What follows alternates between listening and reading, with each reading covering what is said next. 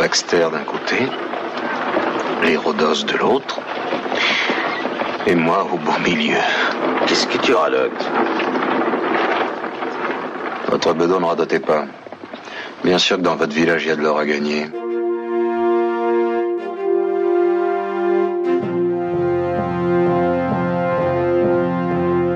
Hello there.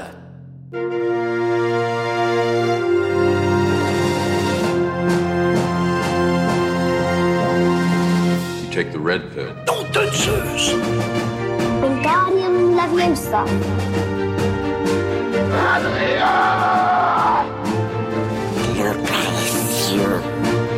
Get away from her, you bitch!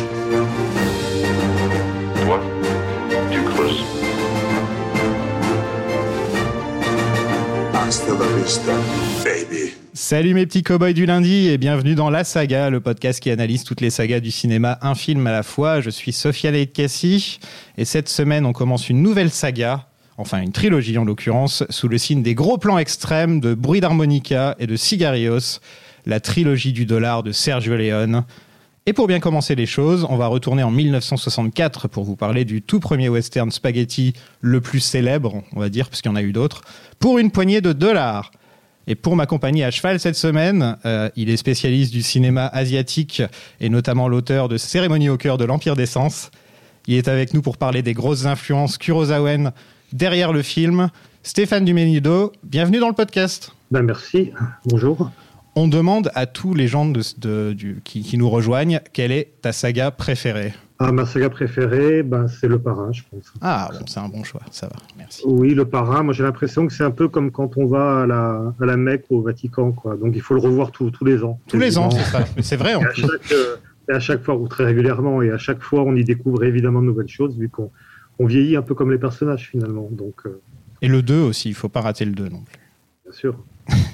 Et le 3, il remonte petit à petit dans mon estime tous les ans. Voilà. Ah, tout à fait, je dis, c'est peut-être en, peut-être en vieillissant, donc on se rapproche de l'âge de Pacino, et euh, donc le poids des ans est dur à porter. Et enfin, il est derrière la chaîne YouTube MacGuffin Maker. Il est aussi l'auteur, entre autres, de d'Indiana Jones Explorateur des temps passés et un livre sur l'excellente saga jeu vidéo Red Dead Redemption. Bienvenue, Romain Danois. Bonjour et merci, merci de l'invitation. Quelle est ta saga préférée? Bah, écoute, euh, mon éditeur m'en voudrait de pas répondre Indiana Jones puisque le livre vient de sortir. Euh, donc, euh, par principe, je dirais Indiana Jones, mais bon, il y en a, il y en a tellement en vrai que je pourrais pas, je pourrais pas choisir. Je- Juste avant qu'on commence, on se demandait justement pourquoi Spielberg n'avait jamais fait de western et que Indiana Jones aurait pu être un bon western et qu'au final, Ouais. il ne l'a pas Mais fait. Indiana Jones à la base, c'est un, c'est plutôt un James Bond en fait, initialement. Bond. Donc euh, voilà, ça, ça complexifie encore le, encore plus la question. Qu'est-ce que je vais, je vais vous poser une question à tous les deux Qu'est-ce que ça représente les western spaghetti pour vous? Bah, je dirais que c'est la- l'enfance, l'adolescence, hein, au début de l'adolescence. Bah oui, c'est un souvenir vraiment que je me souviens quand j'ai vu euh, Il était une fois dans l'Ouest. Je dois avoir 13, 14 ans. C'était une reprise euh, à Aix-en-Provence. Et je crois que euh, dans mon souvenir, j'avais, j'ai jamais vu un écran de cinéma aussi grand, en fait. Alors que finalement, non, c'est la- l'écran ne devait pas être si grand, la salle n'était pas gigantesque non plus. Mais la sensation d'espace était euh, absolument. euh, absolument démente et, euh, et la femme avait euh, absolument terrifié. hein, la- L'apparition, le, le retour d'Henri Fonda en diable pendant le flashback, etc. C'était, c'était absolument, euh, absolument bouleversant. Mais je pense que voilà, ça c'est ma première, euh, c'est ma première expérience et je pense qu'il y a quelque chose qui, qui perdure de ça encore maintenant. C'est ton Léon préféré, celui-là? Ah, c'est dur à dire, mais peut-être oui quand même. Hum, alors, il y a pas longtemps, j'ai répondu à une question euh, similaire. On me demandait mes premiers souvenirs de cinéma. Alors, c'est forcément à la télévision, hein, quand j'étais gamin. Dans ces premiers souvenirs, il y avait Indiana Jones, mais il y avait aussi euh, les films de Leone et le western spaghetti. Je pourrais pas dire si c'est euh, la trilogie du dollar ou Mon nom et personne, qui m'a énormément marqué quand j'étais gamin. Euh, sur peut-être peut-être aussi parce que Terence Hill, qui était quand même au cœur du- d'une cinéphilie de, de- de comédie qui passait beaucoup à la Ça télévision. passait tout le temps à la Ça télé. passait tout le temps, c'était incroyable, c'était vraiment. euh, et, euh, et donc, et donc, du coup, bon, le côté comédie m'a peut-être plus marqué quand j'étais euh, enfant, mais euh, cette imagerie western spaghetti, du coup, c'est vraiment quelque chose qui m'a qui m'a marqué étant gamin. Donc, c'est oui, c'est un souvenir d'enfance également. Et, et toi, c'est quoi ton Léon préféré? Ah, moi, je dirais plutôt euh, était une fois en Amérique, Ouais, moi aussi. qui est son dernier film, je crois. Ouais. Son dernier film. qui est absolument magnifique euh, sur tous les points. Ce qui n'est pas forcément le cas, on va en parler de, pour une poignée de dollars, qui n'est pas un, un grand film d'un point de vue cinéphile, euh, d'un point de vue euh, technique, réalisation ou, ou musical, mais évidemment euh, qui, euh, euh, qui a de vraies qualités également.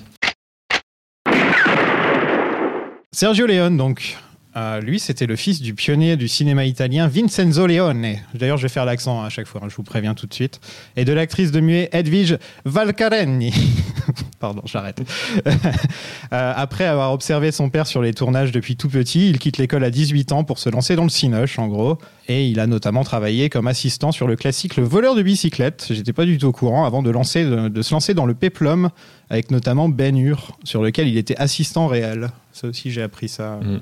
Euh, C'est très intéressant, ben oui, parce que le cinéma italien était un petit peu au cœur de ces grandes productions américaines à l'époque, qui allaient en Italie euh, aussi pour des raisons financières, pour le climat, mais bon, ils auraient pu faire la même chose à Hollywood, mais ils ont euh, pas mal produit là-bas, ils ont laissé pas mal de décors là-bas. Puis pour l'anecdote, pour éviter que les Italiens réutilisent les décors, ce que les Italiens ont fait pendant longtemps, c'est qu'à la fin des productions, ils, ils détruisaient les, les décors, hein, littéralement ah ouais, carrément. euh, ce qu'ils ont fait sur Bénure. Et puis Sergio Leone, effectivement, euh, il a même commencé gamin en étant figurant dans des films, etc., les films de son père. Et euh, il a grandi dans le milieu du cinéma, ce qui est quand même assez important à souligner. Il a baigné dedans dès le départ. Et justement, euh, il, il remplace quelqu'un euh, en 1959 sur les derniers jours de Pompéi. Et, euh, et- et c'est là qu'il devient réalisateur. Donc il a déjà co-réalisé un film. Mm. Et ensuite, il a réalisé un film qui s'appelle Le Colosse de Rhodes, deux ans plus tard. Est-ce que tu l'as vu? Alors oui, je l'ai vu il y a très longtemps, donc je peux pas en dire grand-chose, mais tout le côté péplum, moi, m'a vraiment passionné à une époque, Ouais. et notamment toute cette mainmise euh, du cinéma, pas seulement italien, hein, c'est vraiment des, des productions européennes euh, sur euh, sur sur ces films-là qui sont euh, qui sont assez intéressants euh, du point d'un point de vue historique et d'un point de vue cinématographique, parce que il y a une vraie une vraie scission, dichotomie entre ce que faisaient les Américains et ce que faisaient les Italiens, et, et on va avoir des genres, des sous-genres qui vont naître. Et c'est comme ça que naît le western spaghetti en fait. Qui s'appelle euh, au Japon le, le western macaroni. Oui, macaroni western, c'est rigolo. hein, c'est eux parce qui que- ont inventé le terme et ensuite ça a été repris comme Bah, spaghetti. et les, Japonais, euh, Stéphane nous, nous, nous le dira sûrement mieux que moi, ont été euh, beaucoup plus observateurs du cinéma mondial qu'ont été euh, les Occidentaux, non, les observateurs du cinéma euh, japonais, même si le cinéma japonais s'est vite exporté euh, assez tôt dans les années après la Seconde Guerre mondiale. Et donc effectivement, En Italie d'ailleurs. Euh, et tout, à, tout à fait. Euh, il y a eu beaucoup de liens entre euh, le cinéma italien et le cinéma japonais. Parce que culturellement, les Japonais aiment beaucoup l'Italie. Bon, ils aiment beaucoup la France, mais euh, et puis bah oui, ils ont conceptualisé un peu des, des- des noms, des termes qui encore une fois n'étaient pas les, les reflétaient réellement euh, ce qui se passait, puisque les, les westerns. les spaghetti westerns sont donc surtout des coproductions espagnoles, italiennes, euh, parfois allemandes, parfois françaises, à tel point qu'il n'y a pas de version originale, comme on dit régulièrement. euh, c'est des films qui étaient tournés euh, euh, qui étaient tournés dans plein de langues différentes et tout était fait en post-prod. Donc n'est- il n'y a pas de version originale sur ces films-là, ce qui est assez drôle. Justement, j'ai essayé de les regarder en version anglaise. Ah non, ça, ça colle pas. Il y, a, il y a des trucs qui vont pas du tout. On dirait qu'il y a c'est trois vrai. doublages de trois pays différents en même bah, c'est temps. ça- exactement ça. Et, euh, et alors au final, je me suis remis à la VF et quand j'ai entendu Clint, etc., j'ai fait ah. Mais ce qui est, pas- toujours propre à ce, à ce cinéma-là. hein. Fellini, euh, souvent tournait en muet, il faisait tout en post-prod après, donc souvent ça paraît bizarre. Alors oui, les versions originales de Fellini sont en italien, euh, mais euh, on a cette sensation-là qui, qui, qui est plus une question d'époque et de budget. Euh, mais sur les Western Spaghetti, oui, c'est aussi une question de, de, de, de- toutes ces coproductions qui voulaient euh, imposer leur star. Donc on avait beaucoup d'acteurs allemands, des acteurs italiens, des acteurs, euh, et puis, euh, et puis les, euh, les, euh, les rôles principaux étaient donnés à des Américains. souvent, pas toujours, mais souvent. Euh, voilà, pour, pour faire en sorte que le film ait une vie un peu partout. Et puis une chose que tu n'as pas dit, c'est que que ce soit le père de, de, de Sergio Leone ou, ou, ou, ou Leone lui-même, c'est qu'ils signaient souvent leurs films sous d'autres noms, Ouais, des noms américanisés, euh, ou en tout cas en essayant de, de, de changer un petit peu la consonance italienne des, des, des noms, justement pour que ces films aient une vie aux États-Unis puis dans d'autres pays d'Europe.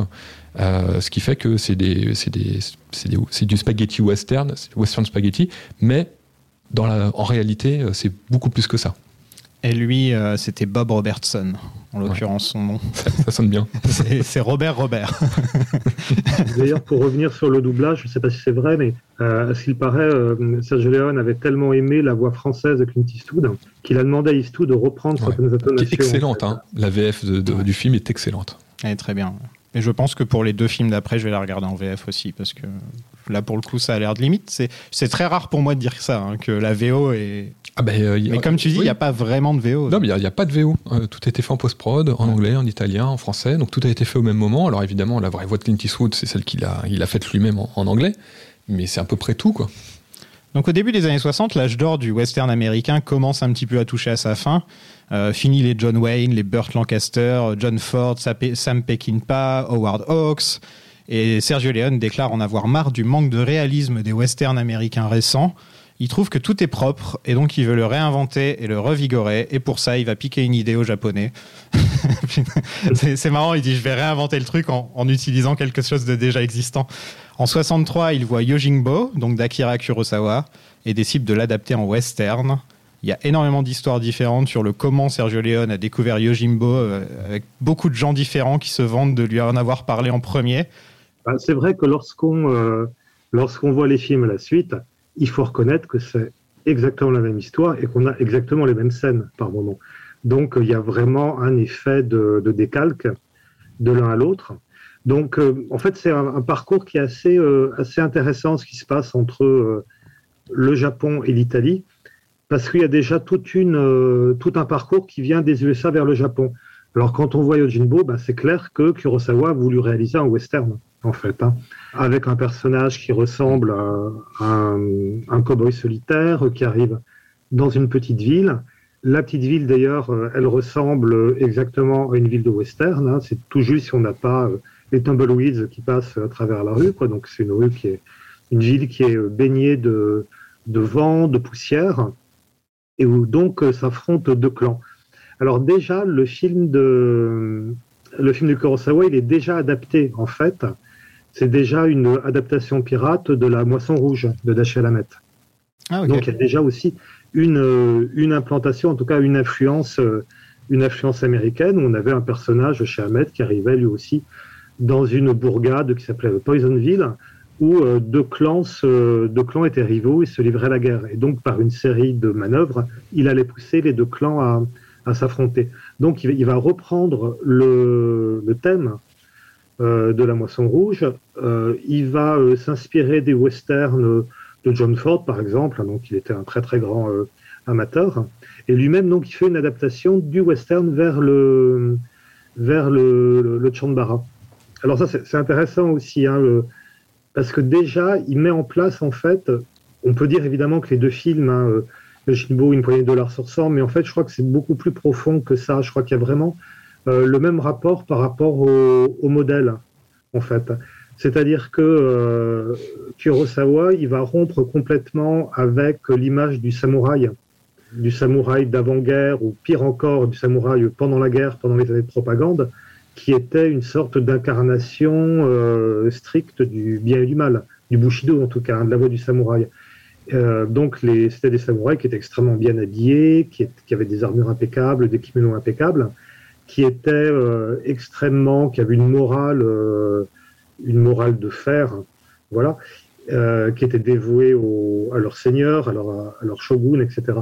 Et ce que va faire Kurosawa, c'est qu'il va complètement renverser ça. On va avoir un, un, un samouraï qui n'est plus un samouraï, qui est un ronin, qui est donc un, un samouraï sans maître, sans clan, hein, qui, euh, qui erre à travers le Japon, qui est débraillé, qui est barbu, qui est un peu sale, qui n'arrête pas de se gratter, euh, qui boit du saké. Alors bon, c'est de du whisky hein, chez, les, chez les Italiens, en tout cas, et qui, euh, et qui n'obéit à aucune morale particulière à part la sienne, en fait.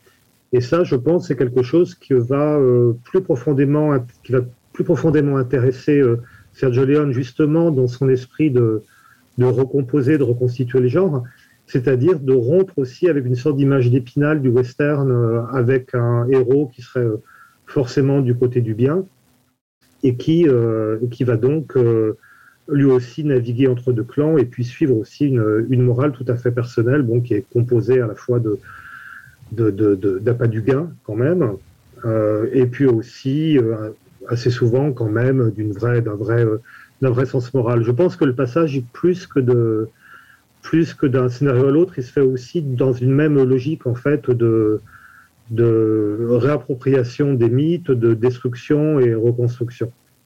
Alors lorsque euh, Kurosawa, il a vu, on lui l'a prévenu quand même qu'il y avait un film qui ressemblait vraiment beaucoup au sien. Il a fait un procès qu'il a évidemment gagné. Sergio Leone a dit oui, mais au fond, moi, je me suis inspiré de la comédie dell'arte de Harlequin, Valet de Maître. Enfin bon, il bottait un peu en touche, mais c'est quand même amusant parce que le poncho avec ses, euh, ses damiers ressemble aussi à un costume d'Harlequin. Donc voilà, tout ça fait un mélange qui est quand même assez, euh, assez amusant. Moi, ce que je trouve euh, très intéressant, c'est à quel point euh, c'est la même histoire, mais dans deux contextes historiques complètement différents. Et, en fait, on, on- on peut se rendre compte que c'est pas une histoire qui fonctionnerait avec à n'importe quel moment de l'histoire, en fait. Euh, je trouve. Il faut, il faut, il faut qu'il y ait ce moment de d'homme solitaire qui passe de ville en ville, etc. Et ça ne fonctionne limite que dans que dans vraiment ces deux, ces, deux moments historiques, en fait. Oui, et puis c'est aussi un moment historique, outre le contexte des euh, historiques où se passaient les films, c'est le contexte ben, des années 60, hein, tout simplement, de remise en question des valeurs du passé, euh, des valeurs, des fausses valeurs morales, etc. Bon, ben, on pourrait dire que là, ben, il y a eu les guerres, euh, la guerre du Vietnam euh, vient de commencer ou commence. Il y a aussi euh, quelque chose de très sexiste, en fait, de remettre en cause les, les figures euh, qui avaient l'air des figures un peu évangéliques. Ce qui est assez intéressant, c'est qu'on peut, alors du point de vue historique cette fois, euh, c'est-à-dire les années 60 du, euh, euh, que je dise pas de bêtises, du 19e siècle, euh, les deux films se déroulent à la même période, Mhm. L'un au Japon, Ouais. l'autre euh, aux États-Unis. On est euh, très exactement dans les deux cas, dans une, dans un, à peu près dans une même euh, structure d'évolution sociétale qu'on a aux États-Unis avec. Alors, le film se déroule pour une poignée de dollars, a priori à la frontière. pendant, alors à la frontière, mais Mm. Euh, c'est un vrai western. hein, il se déroule dans, dans- dans- sur le territoire euh, anciennement mexicain, puisque c'est un, un territoire qui a été cédé aux, aux États-Unis. euh, C'est après la guerre civile, non, je crois, ou quelque chose comme ça. c'est avant, c'est avant euh, la guerre euh, contre le Mexique, c'est avant la, la guerre de sécession. Et le film, puisqu'on voit des tuniques bleues à un moment donné, se déroule donc soit pendant la guerre de sécession ou avant. Euh, donc on est euh, dans cette période de transition très importante hein, pour les États-Unis. Et c'est la même chose côté Japon, puisque c'est euh, ça coïncide avec la fin de l'ère euh, euh, de, euh, de la période Edo, donc la fin du shogunat, hein, pour faire simple, c'est euh, la période féodale du Japon, euh, avec euh, le retour, le retour en grâce, on va dire, de, de, l'empereur. Et donc cette société qui change euh, se voit aussi par, euh, par euh, ce, ce, ce, ce, personnage symbolique euh, de l'homme de l'homme vagabond, hein, comme, comme le décrit Stéphane, qui est c'est exactement ça. Ça tranche complètement avec l'image d'épinal qu'on peut avoir, soit du soit du, du pionnier de l'Ouest, droit dans ses bottes, qui défend qui défend les femmes et les orphelins, et, et donc le, le samouraï qui cède sa place au, au Lonin, vraiment, qui lui, bah, pour le coup, euh, il est, il- il- Il qu'est-ce qu'il veut l'argent. il veut, il, veut de l'argent. Euh, alors qu'avant, euh, le western, c'était plutôt, enfin le western ou le ou le euh, ou le ou le grand cinéma, euh, le grand cinéma de, de samouraï, on était sur des thèmes beaucoup plus, euh, bah, infiniment plus nobles euh, où euh, littéralement le héros à la fin du film il laisse l'argent. euh. mais on retrouve un peu ça comme dans pour une poignée de dollars, puisqu'à un moment donné il fait le bien. Donc le personnage n'est pas totalement un anti-héros, euh, et c'est euh, c'est le cas d'ailleurs euh, à la fois pour Toshiro Mifune ou Clint Eastwood. Euh, ils ont quand même un fond, euh, un fond pos- positif dans leur démarche. C'est-à-dire qu'à un moment ils viennent pour l'argent, et puis à un moment donné, bah, ils aident quand même la femme et l'orphelin entre guillemets. Hein, il est pas, pas orphelin, mais ils, ils ont quand même cette démarche là. Euh, qui et puis après qui culmine avec une, une, une, une dimension de vengeance ultra violente. Et, euh, et effectivement, en tout point, ils sont, euh, ils sont euh, un produit de leur époque. euh, d'un point de vue historique et de leur époque d'un point de vue euh, de, de, de production, hein, donc les années 60 euh, dans, dans, dans, notre, dans notre époque. Est-ce que vous savez que le titre du film en japonais, c'est Le retour de Yojimbo? Ah, je suis passé à côté de cette info au moins. Eh oui, c'est quand même pas mal ça. Ouais, c'est pas mal. Ils sont forts les japonais. Quoi. Ils sont, ils sont drôles même. Ouais, ils sont très drôles. Franchement, c'est pas mal. C'est intéressant le, cette idée du, du retour de Yojimbo parce que finalement le western italien est, euh, a fait retour ensuite au Japon et les films de les Chanbara, les films de Ronin ont euh, beaucoup emprunté au, au western italien. Alors je pense bon, il y a, les exemples sont assez innombrables, mais je pense par exemple à Goyokin hein, d'Hideo Gosha qui ressemble beaucoup dans son ambiance au, au Grand Silence de Corbucci. Mm. Et j'ai vu il y a pas longtemps un film de un film de Yakuza de 74 qui s'appelle Savage Wolf, qui reprenait dans un contexte de guerre des gangs Yakuza le personnage de Django.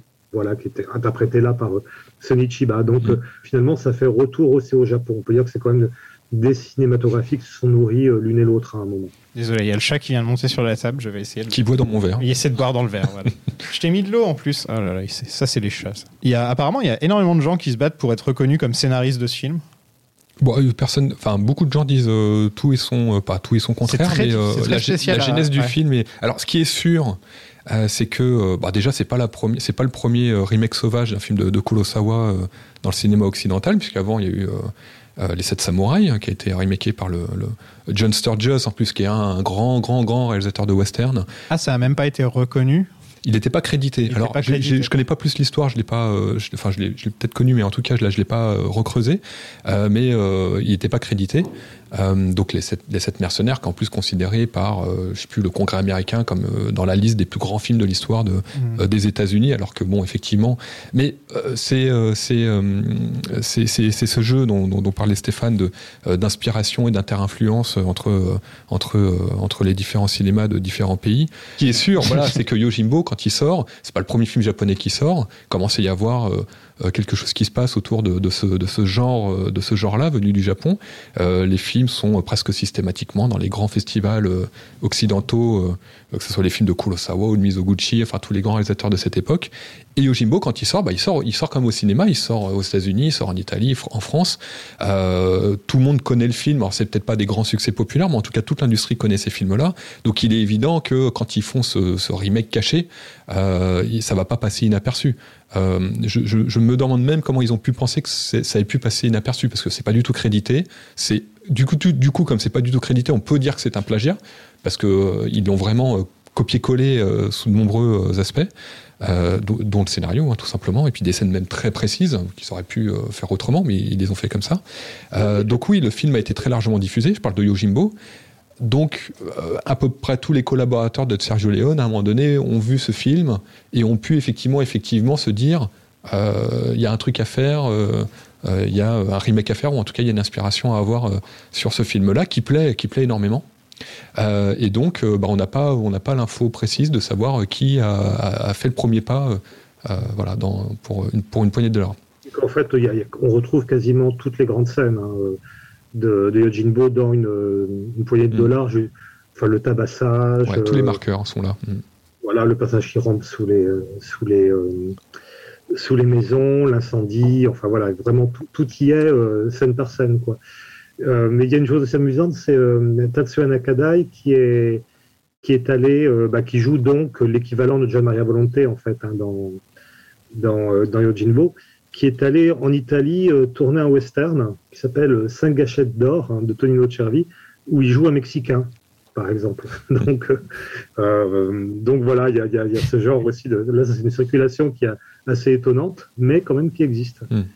C'est Clint, euh, pour revenir à ce que tu disais tout à l'heure, euh, c'est euh, c'est- c'est Clint, quand il a vu Yojimbo, il s'est dit ça, faut trop faire un remake de ce film. Bah, c'est ce qu'il dit. Voilà. Euh, effectivement, il déclare ça. Et surtout, quand il a eu le script pour la première fois, il dit qu'il a ouvert et qu'il l'a lu sur quelques pages et Ouais. qu'il s'est tout de suite rendu compte que c'était un remake de Yojimbo. Mais moi, j'insiste vraiment sur ça. Hein. Yojimbo et le cinéma de Kurosawa, à cette époque-là, est très populaire partout dans le monde. D'ailleurs, on, on en parle souvent euh, d'autres réalisateurs qui euh, citent souvent Kurosawa, que ce soit Spielberg, euh, Lucas, évidemment. Et oui, est-ce qu'on peut dire que Star Wars est un petit peu... Ah non, ne fais pas on appuyer sur le bouton. voilà, voilà, voilà. T'as dit Star Wars, on appuie sur le bouton, c'est comme. Mais euh, voilà, Yojimbo était très largement diffusé. C'est pas étonnant que Clint Eastwood l'ait vu. C'est pas étonnant euh, qu'il ait lu le script en se disant tiens, ça ressemble à Yojimbo. Je pense que c'est un film qui tournait dans, dans pas mal de têtes euh, Mm. par sa modernité. Bon, pour revenir à Clint, il y a plusieurs acteurs qui étaient envisagés avant lui, euh, notamment Henry Fonda, qui était le premier choix, mais il était beaucoup trop cher. Charles, Bron- Charles Bronson, qui lui a refusé en disant que le script était mauvais. Il n'a pas forcément tort. je dis ça, je, je fais un peu le troll, mais ouais, ouais. Bah, disons que le film n'est pas, n'est pas célèbre ou quoi que ce soit vis par rapport à son histoire, en fait. C'est pas grâce à son histoire qu'il est, euh, qu'il est Je connu. peux comprendre que sur le script, on peut, peut penser. que-. Et puis surtout, euh, la réputation du cinéma euh, italien à l'époque, parce que euh, il y a des films, il y a déjà des westerns européens à cette époque-là, produits, coproduits en, en Italie, etc. La, la réputation de ces films-là font que même s'ils avaient le budget pour Henri Fonda, je suis pas sûr qu'il aurait accepté malgré tout. Plus tard, il l'aurait. Bah, euh, D'ailleurs, il va le faire. Exactement. Deux fois. Bah, il y, mon en a deux qui me viennent en tête. Bah, il fait mon nom personne et puis euh, et Il est puis il, Il une fois dans euh, dans l'Ouest. Voilà. Il est pardon. dans- C'est plutôt pas mal d'ailleurs d'avoir cet acteur-là dans des westerns Ah ben, spaghetti. Henri Fonda, c'est euh, génial, je Ouais, trouve. ouais. ouais. Il y a eu d'autres refus comme Richard Harrison ou James Coburn, mais Richard Harrison recommande un jeune acteur tout juste sorti de la série américaine Rawhide, euh, Clint Eastwood. Euh, Rawhide qui est un des meilleurs génériques de l'histoire de, de la télé.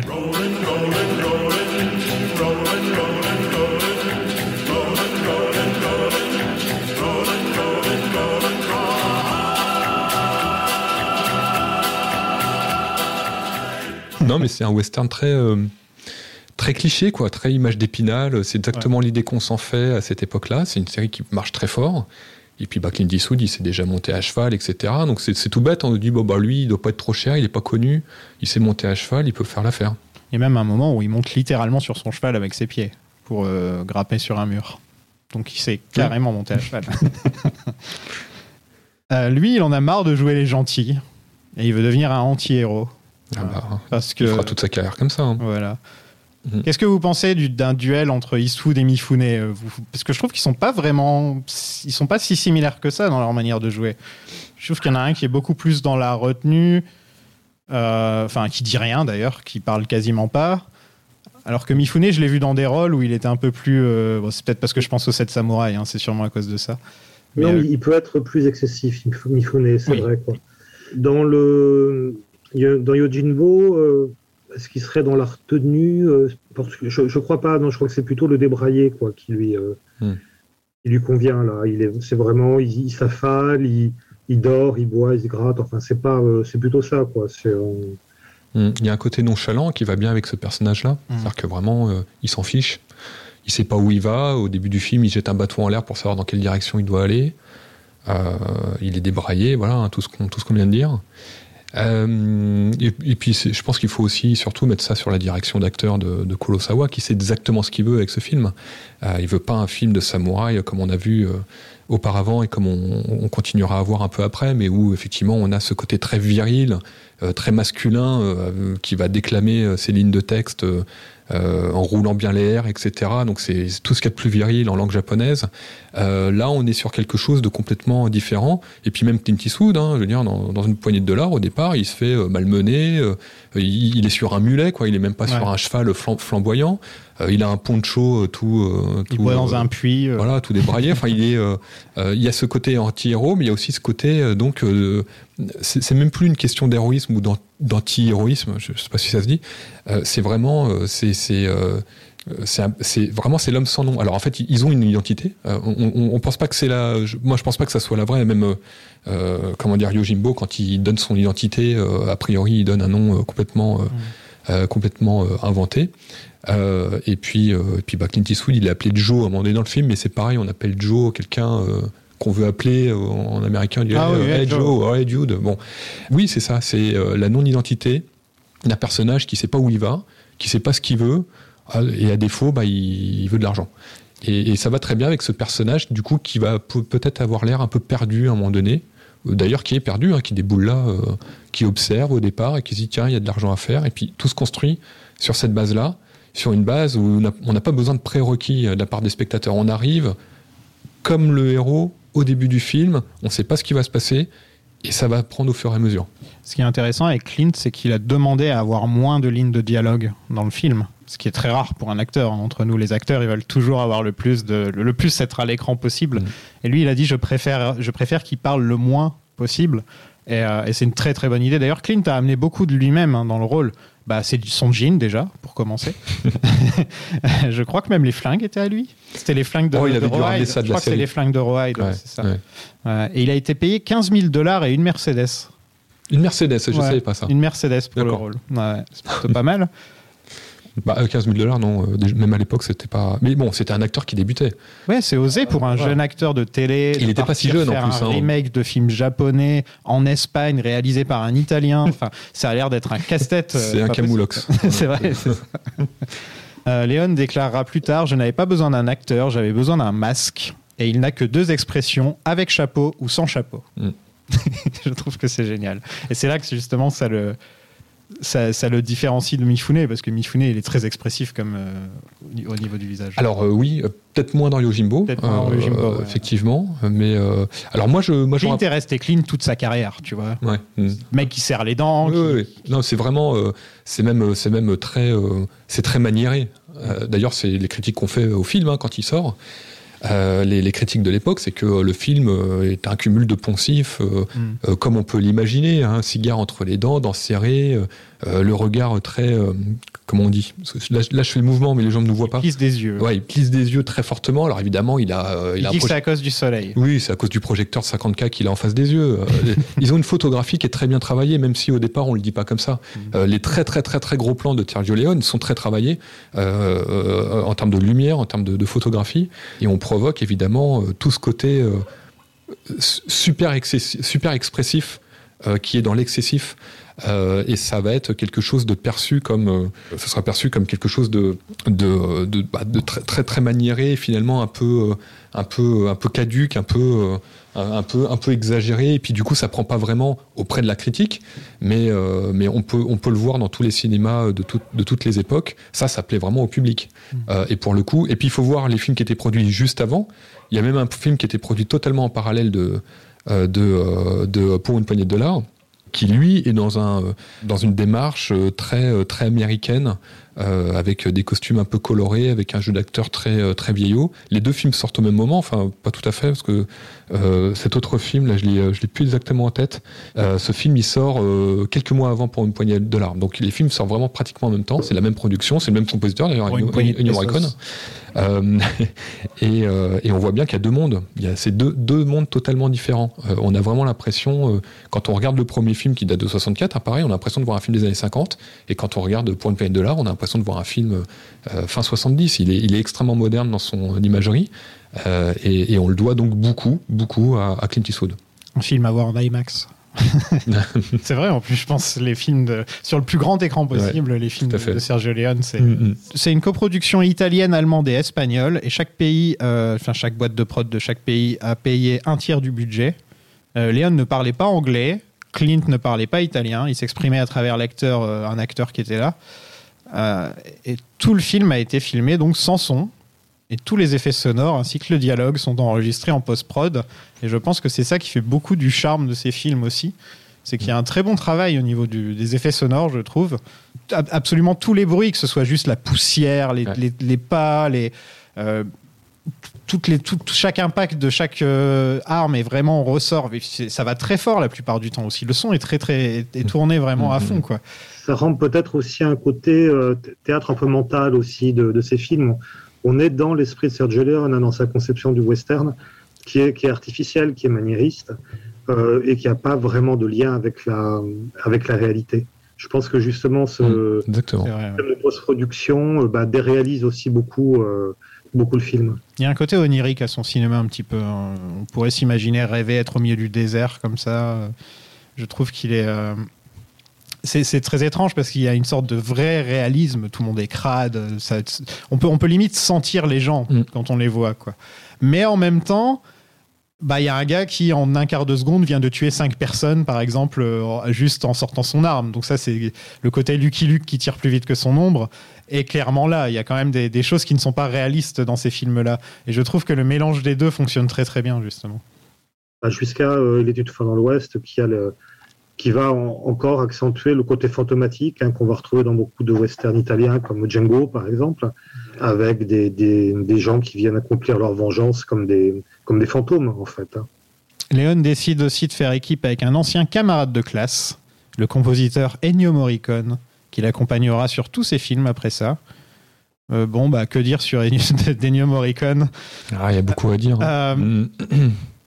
Pour moi, c'est euh, la musique est aussi culte que les gros plans, dans- que, que les gros plans de Sergio Leone, quoi. Enfin, voire même plus. J'ai l'impression que la musique, par exemple, du Bon, la Brute et le Truand, est sortie encore avec, par exemple, Metallica qui utilise ça à chaque début de concert, Mm. où ils mettent une chanson de, ils mettent quoi, The, The Ecstasy of Gold, Ecstasy of Del Holo. yeah, ouais. Voilà, si je me trompe pas. Ouais, c'est euh, Et, et ça, c'est sorti maintenant du film, quoi. Ça a été. euh, Bah, c'est euh, le, le, le, le, propre de tous les grands compositeurs de musique de film, comme ça infuse énormément d'un point de vue purement, enfin très populaire auprès du, du public, etc.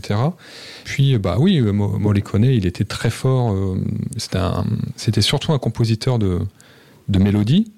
Euh, moi, j'ai jamais considéré que c'était un très grand compositeur d'un point de vue euh, un peu comme les, euh, bah, comme Nino Rota, si on doit euh, comparer avec un collègue, un, confrère à lui euh, de même nationalité. Morricone, il était très fan de euh, musique expérimentale. Il en a fait beaucoup dans sa carrière. Alors moi, je me rappelle, quand j'étais étudiant au cinéma, c'est un peu vieux, euh, il y avait- des sorties de, films de Kurosawa. Il y avait un, bonus, et de mémoire, c'était Nicolas Sada de, bah, des cahiers et puis de, Radio Nova, etc., euh, qui disait que euh, Masaru Sato, qui est le compositeur, enfin l'un des compositeurs plus tardifs de Kurosawa, avait, un petit peu forgé le, le- le style de d'Ennio Morricone dans les années, euh, dans les années 60. Euh, bah, euh, Sato, c'est le compositeur de Pour une poignée de dollars, donc je pense qu'il le disait euh, de cette façon-là, qui préfigurait donc le, un peu le, le style qu'on entend dans Pour une poignée de dollars, qui, euh, ce qui est vrai parce que dans, dans la musique de Yojimbo, on entend, euh, on entend cette enclume, on entend un peu ce côté euh, euh, organique euh, quand, quand, quand le héros arrive. J'aime bien ça justement, l'utilisation des fouets, Ouais. des coups de feu. On dirait qu'en gros, il a pas un gros orchestre. C'est Il est une obligé question- d'improviser en fait. Il y a ce côté, il y a ce côté manque de moyens et comme et comme lui aime beaucoup ce genre de ce genre de, de- il est il est très très très actif, en tout cas très très dans la réflexion d'un- d'un- d'une musique expérimentale, avant-gardiste, où il va, euh, il, va, il va tester pas mal de choses. Et puis, bah, ça rentre en collision avec euh, tout simplement le fait qu'il n'y a pas de budget euh, sur ces films-là. Et, et des contraintes vont naître un style, voilà, effectivement, qui va, qui va utiliser, qui est quand même aussi dans la tradition du western, puisque sur le film Morricone, il utilise euh, un petit peu ce, ce- ce thème. euh, euh, ce thème aux trompettes qu'on retrouve dans une imagerie euh, euh, mexicaine et on a on a ça qui rentre en collision avec avec quelque chose d'un peu déjanté quoi il y a des bruits de fouet des bruits de des d'enclume des bruits de c'est pas dans ce film là mais dans un autre film il utilise des, des, des, tirs des tirs de, des bruits de tirs de pistolet euh, synchronisés avec la musique, le rythme de la musique dans un, précédent western. Donc c'est- quelque chose qu'il expérimentait déjà avant. Mais c'est d'autant plus intéressant avec euh, pour une poignée de dollars que ça rentre aussi euh, dans le minimalisme de, de Sergio Leone qui est presque binaire, c'est-à-dire qu'il va filmer des plans très larges, des plans très serrés, et on va retrouver, oui, cette fonction, euh, cette fonction très organique de la musique, et puis parfois même binaire, c'est-à-dire qu'on passe d'un thème euh, très très langoureux, très euh, un peu triste, parce qu'il y a, y, y a un peu tout ça dans, dans pour une poignée de dollars. Hein, c'est pas juste une un film d'action. Il y a, il il y a un côté dramatique, très dramatique, euh, qui est accompagné par la musique, et puis on a on a on a ce thème un peu presque burlesque. Et c'est marrant de le voir, de voir que dans Yojimbo, on a aussi cette cassure musicale. Je sais pas si on peut dire que c'est spécifiquement grâce au compositeur. Il faut savoir que Masaru Sato, je, crois que c'est son premier film avec euh, Akira Kurosawa, j'en suis pas sûr. Euh, et, euh, et avant, c'était Fumio Ayasaka, qui est un très grand compositeur euh, euh, japonais euh, qui était mentor de Masaru Sato, qui est décédé très jeune, qui, bah, qui avait fait d'ailleurs Les Sept Samouraïs, si je, si me trompe pas. Et donc, bah oui, Masaru Sato, il arrive avec ce film de samouraï qui est Yojimbo, et la musique, elle est pratiquement jazzy.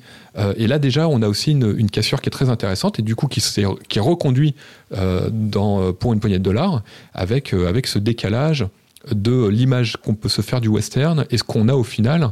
Et je pense que c'est euh, un peu tout, ce- tout, ce- tout cet alignement des planètes qui fait que le film euh, va vraiment faire mouche auprès du public. C'est-à-dire que c'est un renouveau sur tous les points et sur le point musical euh, clairement également. C'est vrai que la, la musique du début de Yojimbo, oui, qui en est fait une sorte de, de jazz un peu euh, cacophonique, euh, Beaucoup de dissonance, tout à fait.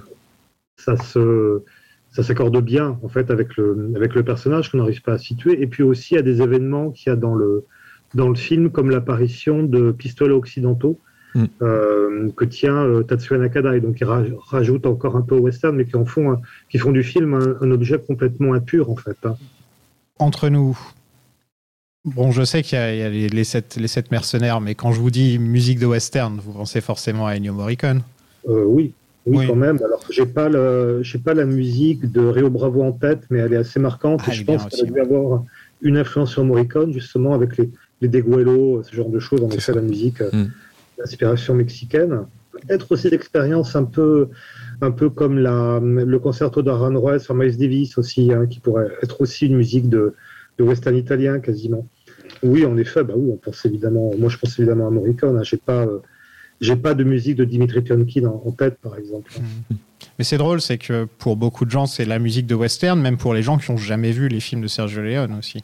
Parce qu'au final, euh, de nos jours, ça passe plus vraiment à la télé, les films, les films comme ça. Euh, Avant, moi, je me rappelle quand j'étais petit, les westerns, ça passait quand même énormément. Il y avait même euh, Ouais. Mm. Eddie Mitchell qui avait son émission, euh, la dernière séance, où il, il passait des westerns, etc. Comme ça. Mais de, de nos jours, découvrir des westerns, ça doit être un peu plus compliqué, je pense. Ouais. Non, c'est vraiment dans l'imagerie, euh, je pense, de, de tout le monde. C'est-à-dire que quand on pense à, au western, bah, on pense à la musique euh, d'Ennio Morricone. C'est, euh, ça me semble être euh, devenu tellement évident, des marqueurs, mais très lisibles. C'est-à-dire que la musique de western avant, on citait Dimitri Tiomkin et puis, puis tous les, tout- plein, plein d'autres grands compositeurs. Bah, c'est des gens qui ont déployé des orchestres. Puis finalement, il n'y a pas de, de réel. Euh, de réels marqueurs entre ce qu'ils pouvaient faire pour des westerns ou des films de guerre. Alors il y en avait en réalité, mais est-ce que c'était aussi marquant que l'enclume, la guitare électrique et le sifflement de d'Ennio Morricone? Encore une fois, évidemment que non. Euh, Rien que ça, on mettre sort, une guitare électrique. euh, on sort du film et on. Mais oui, ça, ça nous paraît évident, mais ça l'est pas du tout en réalité. et, euh, il faut bien s'en rappeler, ça l'est pas du tout. Euh, il a fait beaucoup de musique électronique également. Euh, c'est euh, c'est un compositeur. il a eu qui son Oscar pour les 8 salopards, Ah, il a eu un Oscar très tardivement. C'est presque un quelques années avant de mourir. presque un scandale. Hein. Ouais. Ouais. Euh, bon, dix, dix bonnes années avant de mourir. Non, en 2015, hein, les 8, les huit salopards. Il est mort l'année dernière, donc ça fait ouais six ans. Bon, Ouais, entre les ans, deux, voilà. On est entre les deux. Mais ouais, ouais, effectivement, il a été reconnu très tardivement. Et puis euh, ouais, bah c'est marrant qu'il ait été euh, os- oscarisé avec un film euh, qui euh, qui est un, qui est pratiquement lui-même un pastiche de western. euh, Qui, euh, qui, qui s'appuie beaucoup sur bah, The Thing de Carpenter, qui est un film d'horreur, mais qui lui-même a un, un- un hommage au western euh, qui était déjà euh, composé par Morricone. Euh, mais oui, effectivement, la musique de, de, de- pour une poignée de dollars, d'un point de vue purement musical, parce que c'est la musique à la base, hein, que les gens sachent, c'est ma spécialité avec le, avec le, avec euh, pas mal de, pas mal d'autres choses, mais vraiment la musique, la musique de film et puis bon, le cinéma japonais. Et c'est vrai que euh, d'un point de vue purement musical, pour une poignée de dollars, ça vaut pas grand chose. Euh, c'est pas extrêmement bien composé. Je veux dire, les coups de fouet, les coups d'enclume, etc., sont donnés sur le tempo. La musique de Masaru Sato sur Yojimbo, elle est beaucoup plus élaborée. Euh, Il y a ces dissonances, qui on retombe sur des, euh, on retombe sur des, des, résolutions, comme on dit en musique. Donc c'est vraiment, on voit que ça a été très très écrit. Euh, Morricone, c'est quelqu'un qui a beaucoup composé de l'easy listening hein, dans le cinéma japonais. La musique qui s'écoute bien, avec euh, de la musique qui, euh, avec des rythmes euh, toujours simples. Et, et, il va complexifier sa musique sur ce postulat-là pour une poignée de dollars. C'est-à-dire que on, se dit que, évidemment, ce sont des contraintes budgétaires, mais on se dit qu'à ce moment-là, il va dé- pas, déconstruire, mais dé- désapprendre la musique académique et que euh, sur euh, un peu sur les, les, les ruines de ce, de ce vieux cinéma qui est le western, euh, à la fois Sergio Leone et Ennio Morricone vont réinventer quelque chose euh, et, re- et complexifier ensuite par la suite un peu plus leur langage respectif. Euh, donc même si euh, on, d'un point de vue purement purement formel, on regarde le film, on écoute la musique, on se dit bon, effectivement, c'est pas du grand art. En réalité, c'est la première pierre à quelque chose qui le deviendra pour le coup beaucoup plus certainement. Euh, Sergio Leone a dit un truc quand même que j'aime beaucoup sur Ennio Morricone. Il a dit c'est pas mon compositeur, c'est mon scénariste. Parce qu'en gros, souvent, une bonne partie de la BO était enregistrée avant. Ouais. Et Sergio Leone se basait sur la BO pour faire ensuite son choix au niveau au montage. Mm. Ce qui est ce qui est très très rare. C'est très rare au final, je pense, dans le cinéma d'avoir un arrangement Mhm. comme ça. Je je sais pas si c'est rare. C'est La plupart du temps, c'est pense- pas le compositeur qui se, qui se colle aux images. C'est pas. euh, je pense que c'est pas le plus courant, mais que ça arrive. Ouais. Euh, Il y a des De compositeurs nos jours, en tout cas, c'est rare. Mais oui, euh, c'est bien cette symbiose Mhm. euh, finalement, et puis c'est bien que ça soit dans ce sens-là. Euh, Enfin, c'est bien, c'est bien ou c'est pas bien, chacun le jugera, mais c'est original en tout cas. Et euh, le fait que euh, Morricone arrive avec sa sensibilité de compositeur, malgré les contraintes budgétaires, et fasse une proposition et que le réalisateur se dit, je vais peut-être plus coller à la proposition du compositeur que euh, que je sais pas que celle du euh, je sais pas du photographe ou beaucoup ou autre. C'est accordé Bah, beaucoup de euh, confiance. voilà, c'est quand même aussi une manière d'aborder les choses de, de façon très originale. Après, c'est des amis d'enfance, hein, donc ils se connaissaient très bien, et puis, euh, et puis je pense qu'ils en ont quand même discuté avant. Un budget de 200 000 dollars. Alors Non. c'est dur à dire, hein, 200 000 dollars, non, c'était tout petit même à l'époque, mais c'est dur à dire quand même. Je pourrais pas. et un box-office mondial de 20 millions de dollars. Ouais, ça donne la mesure. Une énorme partie aux États-Unis. Genre euh, 15 millions aux États-Unis ou quelque chose comme ça. Mm. Euh, parce que le film, il faut savoir, a cartonné là-bas. quoi. Je ne me trompe pas, une partie euh, du pourcentage est revenue à Kurosawa et peut-être lui revient même encore. Ah oui, oui. Ah ouais? Oui, oui, non, c'est sûr qu'il a gagné son procès et qu'il a eu un, un pourcentage euh, sur les ventes, hein, ce qui était courant. euh. Ouais, ouais. Donc, euh, bah, que sa société d'aujourd'hui gagne encore de l'argent sur le film, c'est assez marrant parce qu'ils doivent gagner beaucoup d'argent du coup. En fait, il fallait acheter les droits de Yojimbo s'ils voulaient vraiment le faire officiellement et ils n'avaient pas les moyens, c'est ça? Pourquoi est-ce qu'il s'est pas retrouvé Ouais. sur l'affiche euh, Au moins ça, au niveau euh, de l'histoire. On n'a pas la réponse, mais en tout cas, moi, ce que je dis, c'est que c'est tellement gros que c'est étrange qu'ils Bah aient ouais. décidé de pas le faire parce que. Qu'ils ont risqué le procès et au final, ils ont tout perdu, peut-être, à cause de ça. Parce que les films étaient distribués en plus en Italie partout, donc le Ouais. distributeur italien en l'occurrence devait lui-même trouver ça un peu limite. Donc euh, non non c'est très c'est une vraie question. Ouais. Euh, je pense que c'est une histoire de naïveté quoi. Ils se sont dit on va le faire, on va pas se poser les. Japonais, ils vont pas nous retrouver. C'était l'habitude, en effet, pour les Italiens de, de s'inspirer un peu de tout, quoi, hein, de, de faire du, du gothique euh, à la Hammer avec, euh, Mm. avec Mario Bava, à, à faire du sous James Bond, à faire donc ils se sont dit bon ben voilà ça, ça va passer, on le fait de toute façon, on prend des pseudos des pseudos américains, euh, et voilà quoi. Les sous James Bond italiens sont particulièrement sympathiques, comme celui euh, Opération Frère Cadet avec le frère de Sean Connery. C'est plutôt pas Il mal. n'a pas fait de procès. Ensuite, c'est qu'il y a eu euh, par la suite un remake euh, de Pour une poignée de dollars, qui est Dernier recours de Walter Hill. Ah. Oui. En fait, qui est un remake. En fait, non, c'est un remake de tout, on va dire. Parce qu'il va replacer le film dans les années 30 comme La Moisson Rouge de Hamet. Il va reprendre le scénario de Kurosawa et il va rajouter, évidemment, comme c'est un grand amateur de western, évidemment, une ambiance à la Sergio Leone. Donc euh, voilà, il fait une synthèse pour un film que je trouve euh, très très réussi et très, et très sympathique. Voilà. Bon, on va te rendre ta liberté, Stéphane, parce que tu, Ouais, tu, es, tu es occupé. Et, euh, et on- Merci à vous, c'est très sympathique. Merci beaucoup d'être venu. Et euh, n'hésite pas, hein, si un jour on retombe sur une saga, par exemple pour Le Parrain, pourquoi pas et pourquoi pas. Et oui, ça pourrait être Donc, sympathique. Bonne Bah, journée. bonne journée à tous les deux. Salut. Bon, je propose qu'on passe au film.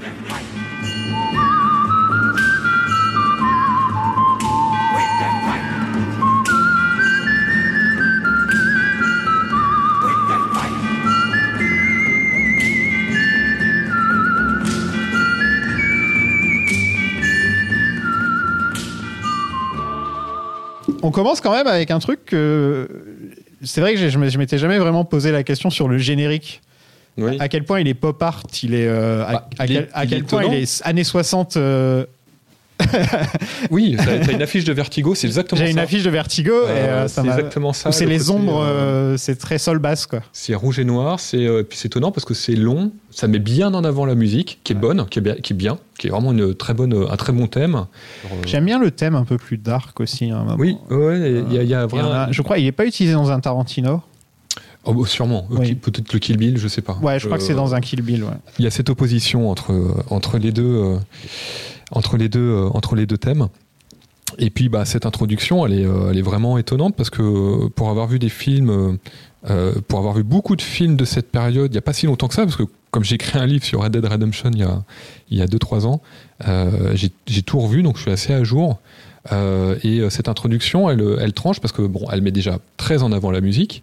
Et puis bah c'est moderne, quoi. C'est une espèce de dessin animé, alors c'est une espèce d'animation. euh, basique. Ça clash beaucoup avec le reste du film en fait. euh, c'est assez, c'est assez psychédélique et, euh, et euh, ça, ça cadre pas avec le western.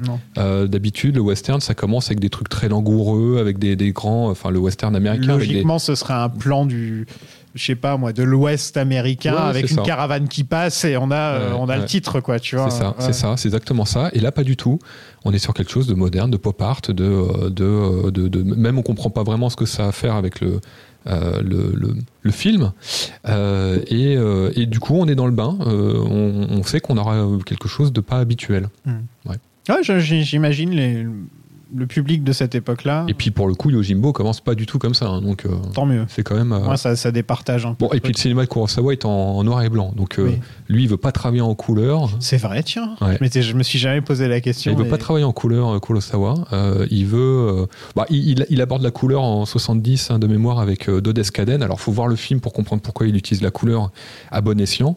Et à partir de là, il utilise la couleur, mais en 70. Euh, Vous m'en mettrez trois de côté. Bien, monsieur. Nous sommes en 1873 dans la petite ville de San Miguel, à la frontière entre le Mexique et les États-Unis, quand soudain un homme sans nom arrive en ville. Et surtout, il dit cette phrase Tu m'en mettras trois de côté quand il passe à côté du, du Du croque-mort. Et dans, cette, dans toute cette scène, jusqu'au moment où il tire sur, sur les, quatre mecs et ensuite il revient, il dit euh, C'est tous les, c'est tous les clichés de, de western. L'homme sans nom qui se pointe, qui, tue des gens, euh, qui fait le- la petite remarque. Tous des trucs que j'ai lus dans Lucky Luke quand j'étais petit, en fait. J'avais l'impression de lire. C'est juste cette petite scène. Et en fait, c'est là que tu te rends compte de quel point ça. Bon, il y a toujours eu ça dans le western, hein, le mec un peu solitaire qui vient sauver la veuve, la veuve et l'orphelin. Ouais, mais pas comme ça. Pas c'est comme vrai. ça, ouais. C'est vrai que là, on a, euh, on stylise, stylise à mort Ouais. le, euh, le- l'imagerie western. Euh, il arrive sur son cheval, il se fait. euh, C'est mal- même pas un cheval. C'est sur sa, sa mule, effectivement. Il, euh, il se fait euh, malmener par euh, des mauvais garçons euh, qui, euh, bah, qui sont pas des cow-boys. Hein. C'est pas un film de cow-boy du tout.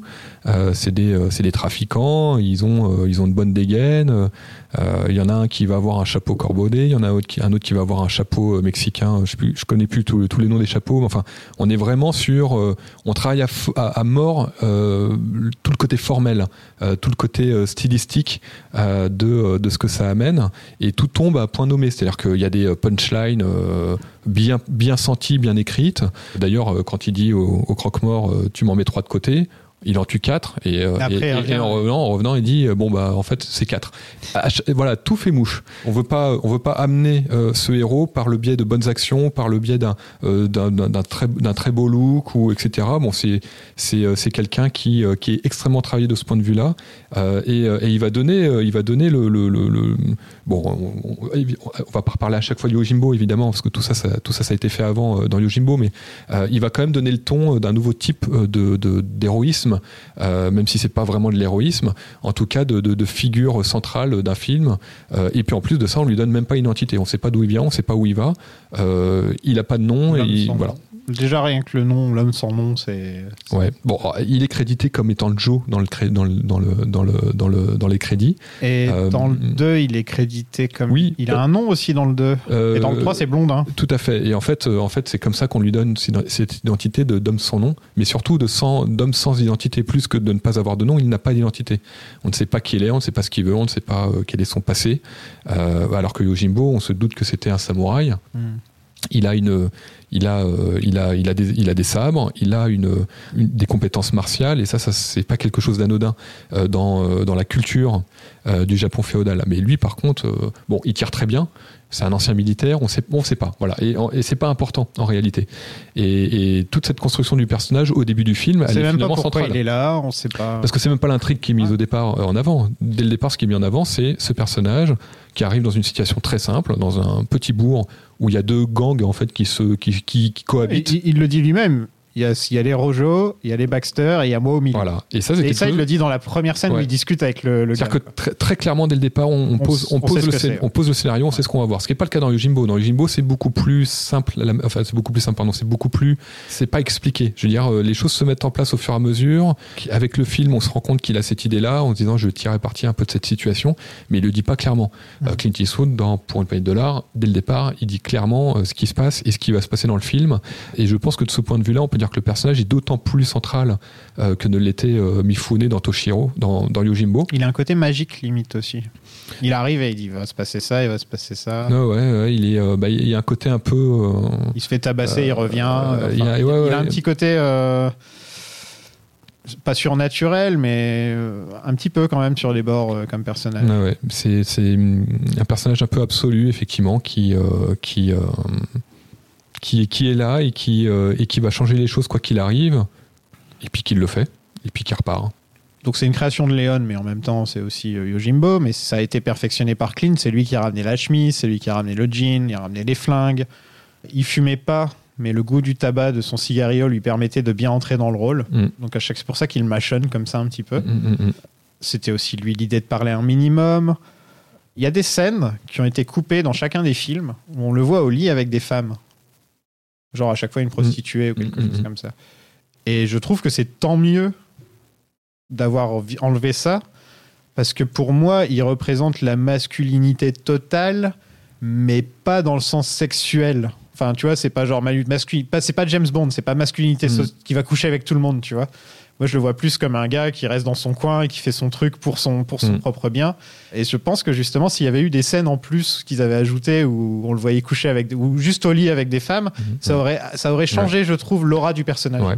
Alors c'est marrant, hein, j'ai encore parlé au Jimbo, mais lui par contre il refuse clairement euh, de, de, de, de, de s'acoquiner avec des, euh, avec des femmes, alors on sait pas trop, des, euh, voilà, des geishas. Ouais, mais là, en tout cas, tu vois, c'était filmé. Quoi. Voilà, oui, là c'était filmé et ils l'ont retiré.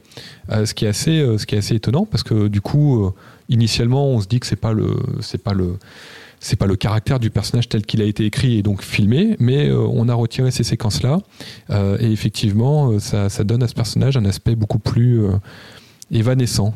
Il est là et encore une fois, on sait pas, il- on, on sait rien sur lui. On, euh, ouais, il aime boire, mais euh, bon, on le voit pas vraiment.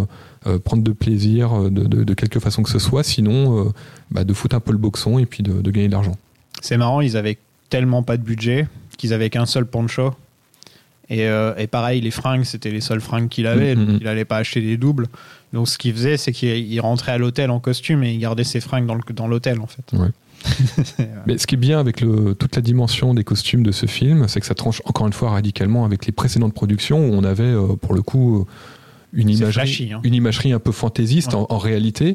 Et je sais pas du tout si c'est fait exprès, si ça a été travaillé comme ça ou quoi.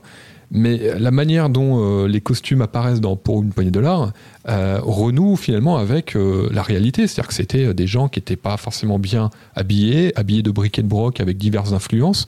Il faut savoir qu'à cette époque-là aux États-Unis, notamment sur cette période-là, on a beaucoup d'Américains et de Mexicains, mais les Américains, c'est des anciens Anglais, des Français, des Néerlandais. Euh, on a tout ce mélange de cultures, euh, et ça se reflète bien dans ce film. Et on a, on a, on a une approche stylistique, paradoxalement, plutôt réaliste. Et euh, il y a cette anecdote plutôt drôle dans euh, Retour vers le futur 3, où il y a Doc qui habille Marty comme dans un western, et il l'habille comme dans un western des années 50, avec un costume rose, etc.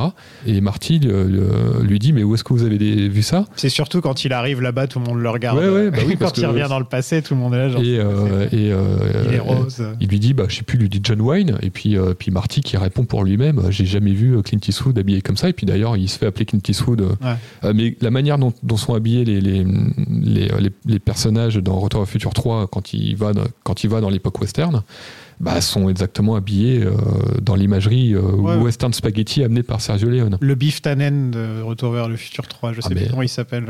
euh, Molos Tannen. Molos Ouais. Tannen. Lui, il fait vraiment gueule dégueulasse. Sergio Leone, quoi. Dents pourries. C'est le western spaghetti qui, paradoxalement, parce que le, alors ce qu'on appelle le, le western révisionniste hein, existait avant le western spaghetti, hein, faut pas croire. On avait déjà des westerns avec ce, ce- ce- ce- ce type d'habillement plus réaliste et avec des héros qui n'étaient pas des héros, etc. Euh, mais c'était déjà pas très bien vu et puis euh, et puis ça perdait en vitesse quoi qu'il arrive. Donc c'était quand même des films qui euh, qui marchaient de moins en moins. On peut vraiment dire que c'est le western spaghetti finalement qui a remis droit euh, la réelle imagerie du western, ce qui est assez paradoxal. On peut savoir ce que tu cherches? Manger, boire. Il y a de l'eau, là. J'aime pas tellement l'eau. Ouais. Manger, boire et tuer. Bien sûr, tu ne sais rien faire d'autre. Rien de caché. Donc l'homme sans nom apprend rapidement que deux familles se battent pour le contrôle de la ville, les frères Rojo et la famille Baxter, Euh, bah, les, les Américains contre les Mexicains en gros. C'est ça. Et lui, il se décide de se faire de l'argent sur le dos des deux familles. Donc il- justement, il n'a pas ce côté euh, chevalier blanc. Bah non, parce qu'en plus de ça, On appelait ça un chapeau blanc. Euh, C'est vrai Dans le milieu western, il y avait le chapeau noir et le chapeau blanc. Ah oui. Et le chapeau noir, c'était le gentil, et le chapeau blanc, euh, le chapeau noir, c'était le méchant, et le chapeau blanc, c'était le gentil. Et donc, euh, quand avais ce- tu, tu restais vite souvent dans la, dans la case, et justement, dans Il était une fois à Hollywood, là, de Tarantino, Ouais. le personnage euh, de, de DiCaprio commence comme un chapeau blanc, le héros de sa propre série, etc. Et ensuite, plus sa carrière prend du plomb, de- du plomb de dans l'aile, il, Ouais, il devient chapeau noir, tu vois. Bah là, il y a que des chapeaux noirs. Là, c'est chapeau gris. C'est du, trafic. Ils font du trafic d'armes, du trafic d'alcool. En tout cas, je parle de Clint. Là. Lui, c'est Alors un lui, chat. Lui, c'est un euh, gris. Lui, lui, c'est un gris. Voilà, il est entre les Voilà. deux, euh, littéralement. Euh, littéralement, parce qu'ils sont plutôt bien sapés en plus. hein, les, euh, les Mexicains ou les Baxter, ils sont. Ouais. c'est des, des gangsters de haut niveau. Euh, et puis, bah, même si c'est arrangé dans la case du, du western révisionniste, donc le western euh, révisionniste, euh, c'est pas euh, c'est pas une manière de réviser l'histoire, c'est euh, enfin négativement parce que souvent ça a cette, euh, cette connotation euh, négative. Ça, au plus au contraire, ça va revisiter l'histoire de manière un peu plus réelle, c'est-à-dire que il y avait pas les bons et les méchants, les méchants indiens, les, les gentils cow-boys et et, et, et souvent les hommes de loi étaient aussi des hors-la-loi et puis les hors-la-loi parfois devenaient eux-mêmes des, des hommes de loi. Donc ça c'est quelque chose qui a qui a toujours existé dans, dans enfin qui a existé dans l'Ouest américain dans l'histoire de de ce qu'on appelle un peu à tort la conquête de l'Ouest, mais c'est un petit peu ce qu'on voit pour une poignée de dollars, puisque les Baxter, bah, euh, c'est le shérif local en fait, hein, le, patriarche, c'est le shérif. Euh, il laisse faire, il cohabite avec euh, donc des Mexicains puisqu'ils sont sur la frontière, Euh, et, il faut il faut bien voir que à cette période-là, les Mexicains ont été quand même humiliés avec euh, donc euh, euh, la perte de tout leur territoire, de, de très nombreux territoires. On parle de la Californie, le, Ouais. le, le Nevada, le Texas, tous ces territoires-là. C'est voilà, tous ces territoires sont cédés aux États-Unis, mais il y a encore beaucoup de Mexicains sur ces territoires-là. Donc on a vraiment cette guerre. euh, euh, d'identité euh, et en, en plus avec les Indiens mais bon là on est après là, dans l'histoire des États-Unis donc c'est pas le sujet Euh, mais on, on- ça reflète quand même une réalité où à la frontière du Mexique, il y avait tous ces trafics. Euh, il y avait, euh, il y avait. euh, c'est aussi l'histoire de Tombstone. Hein, quand Wyatt Earp arrive à Tombstone, dans le Nevada, il, il- Excellent film si vous l'avez pas vu, ou juste li- lire l'histoire en général. Ah, je pense, alors je pensais à la partie historique et puis il y a le film évidemment Ouais. qui est excellent, c'est un de mes westerns préférés. Excellent film. Et, et, et effectivement, ce qui est dépeint dans Pour une poignée de dollars, c'est pour le coup réaliste. Euh, la manière dont c'est fait, c'est plus ou moins euh, réaliste, plus ou moins euh, euh, farfelu dans le traitement. Mais en tout cas, oui, c'est réaliste. On a des gangs qui, qui gangrènent ces territoires-là. Tombstone était une ville qui était aussi grande que Los Angeles à une époque, Euh, mais ça a complètement, euh, complètement euh, fait euh, chuter euh, la prospérité. Euh, c'est, c'est, c'est- voilà. Et donc, on est dans ce contexte-là quand, quand, le, quand Clint Eastwood arrive dans, dans ce petit bourg où la seule chose qu'il y a à faire, bah, c'est d'en tirer parti. Et c'est ce qu'il va faire. Imaginez-vous qu'il a pris la mouche. Qui? Eh ben, le mulet. Et C'est drôle, mais il est un peu susceptible. Votre accueil l'a un peu énervé. Je lui ai pourtant dit qu'ici c'était la coutume. Hé Tu nous prends pour des bourriques? L'homme sans nom est intrigué par une femme qui s'appelle Marisol, donc elle a Marie dans son nom, et son fils s'appelle Jésus. Ouais, Jésus. Donc on se demande si c'est la Madone ou la putain. Je pense que la réponse est toute trouvée. Elle s'appelle littéralement Ouais. Marie, parce que bon, on était à cette époque-là. Je pense qu'en plus le film, le, le cinéma de Sergio Leone montre souvent des prostituées. Enfin, en même temps, c'était l'époque hein, qui voulait ça, la, la conquête de l'Ouest, comme tu dis. ben, Il y avait que des hommes qui partaient, euh, même pour chercher l'or, etc. C'était beaucoup des hommes qui partaient. Donc Ouais. les seules, qui, les seules femmes qui allaient avec eux, c'était les prostituées. Les premiers, euh, les premiers, les, certes- certains bourgs, les premiers bourgs qui ont, qui ont été euh, créés, enfin, qui- se sont montés, euh, Comme c'est- c'est Deadwood. dur à dire, qui se sont construits, voilà, comme Deadwood. Euh, C'était des orpailleurs, comment dire, des des, ran- des, ran- des ranchers, donc euh, des, cow- cowboys, des, euh, euh, des coy hands, même comme on, comme on disait. Et, et- et tout le business était autour de ça, c'est-à-dire que euh, les gens qui venaient travailler pour euh, élever du bétail ou pour euh, chercher de l'or, euh, après, euh, bah, euh, la, la seule ch- la se- les, les seuls commerces qui existaient réellement, c'était euh, les commerces d'alcool, les commerces de nourriture et euh, les commerces de sexe. Et euh, effectivement, euh, euh, c'est, euh, c'était pas vraiment des villes, quoi. C'était des, c'était des, des, des, des dor- des dortoirs de, de, de, de- de peuplés d'hommes et de, et de prostituées. Donc souvent, on se retrouve avec. euh, soit on a un personnage comme Marisol qui n'a pas de caractérisation du tout, à part avoir des beaux yeux et Mm. avoir l'air triste et être perdu, et on sait qu'elle veut retrouver sa famille. Soit on a la prostituée euh, qui, qui crache par terre et qui va faire des blagues et des trucs comme ça. Enfin, c'est souvent les deux types Ouais. de personnages féminins Ouais, qu'on va rencontrer dans les, dans les western spaghetti. Quoi. ouais. Et là, ça m'a vraiment fait rire parce que son fils s'appelle littéralement Jésus. Je me suis dit, je peux pas, tu peux pas faire plus Madonna que. Bah oui, oui. Je, je me demande s'il s'appelle Joseph le père d'ailleurs. Ce serait pas étonnant non. Bah, euh, ce qui est, ce qui est, ce qui est. euh, alors, c'est pas l'histoire, elle est pas racontée euh, à, mo- à moins que ma mémoire euh, me joue des tours, mais clairement, c'est une prostituée qui a eu un enfant avec un des membres du gang, ou alors en tout Mhm. cas, elle avait un je enfant crois peut-être qu'ils en racontent pas, mais avec, on- avec un homme, un homme qui était là avant, et puis etc. Et puis son fils Jésus symbolise aussi le nouveau monde parce que ce monde-là va exploser. C'est la, f- c'est déjà la fin du western. Alors, la fin du western, euh, la fin de l'Ouest plutôt, c'est quelques décennies après, mais on est déjà sur cette pente. Voilà. Euh, et donc, euh, il y a peut-être un petit peu cette volonté de symboliser. Ça va être fini les, les gunslingers. là. Ouais, ouais. Comment on dit Il y a un mot en français pour gunslinger? les pistoleros. Les pistoleros, Ouais, qui est pas de même pas français non plus. Il n'y a, pas de traduction, non, non. Non, non, parce qu'on dans, dans le film, on est à peu près à la guerre de sécession, donc c'est un peu plus tôt que ça, mais assez rapidement après, on a, euh, on a euh, bah, la justice qui commence à être de plus en plus présente aux États-Unis. Pinkerton. Euh, on a les fameux Pinkerton qui vont se substituer un temps à la justice, même s'ils le font légalement, parce que c'est une agence privée.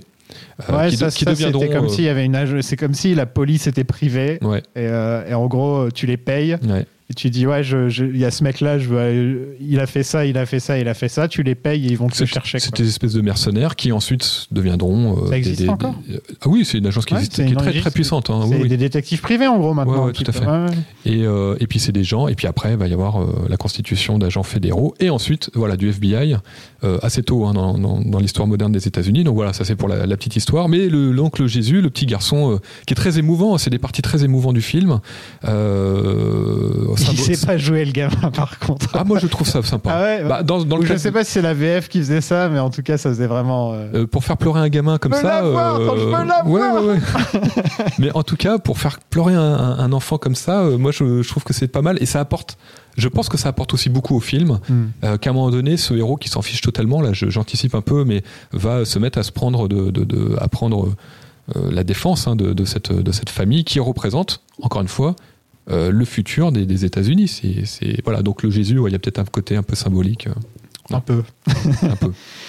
Euh, l'étranger, je vais l'appeler, je sais pas si je l'appelle l'étranger, l'homme son nom. Bon, allez, euh, Clint, Clint observe Ramon Rojo tuer l'armée mexicaine. Ouais. J'aime bien Ramon, je trouve qu'il est charismatique. Ouais, ils sont super charismatiques. Moi, j'aime bien euh, les, euh, Le les Ouais, les ouais, ils, bien. sont, ouais. ils sont bien. hein. D'ailleurs, les Baxter, on les voit presque pas. C'est vraiment, c'est vrai. Ouais, c'est vraiment les Mexicains qui sont au centre du, du truc. Et puis, comme ils sont super charismatiques, ça, ça fonctionne. J'aime j'aime beaucoup Ramon. Je trouve il est.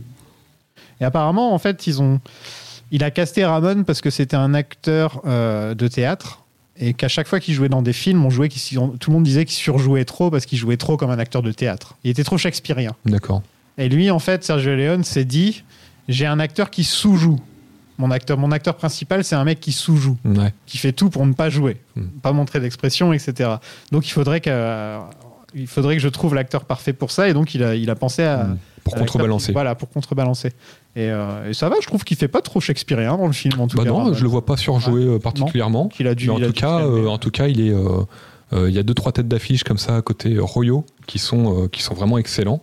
Il y a Esteban, il y a Ramon. Et ils sont vraiment euh, ils sont vraiment super dans leur euh, bah, dans leur position d'antagoniste. euh, c'est bah, pour le coup, c'est des vrais salauds. Voilà, Ah. c'est des méchants. Il n'y a pas de il y a pas de euh, alors que les Baxter, bon bah ils font un peu du trafic, etc. Mais limite, on a de la peine pour eux parce qu'ils se font quand même massacrer les Ils sont pauvres. tous tués. ouais. Donc, euh, donc, et puis ça, et puis ça renforce encore l'imagerie du vilain, euh, qui, est, qui est vraiment le vilain absolu, quoi. C'est dans Red Dead Redemption 2, où tu vas dans la ville de Rhodes, dans le sud, Mm. et il y a deux familles qui se battent. Et euh, tu, tu essaies de les monter un peu les unes contre les autres et de travailler pour l'un et de travailler pour l'autre. Est-ce que tu penses que c'est inspiré un Ah, petit peu de ça? C'est totalement inspiré. Ouais. C'est, très bien vu de ta part. D'autant plus que euh, y a ce que je disais un petit peu avant, c'est que euh, C'est les Braithwaite, c'est les Grey. Euh, Ah, ouais, c'est ça. ouais.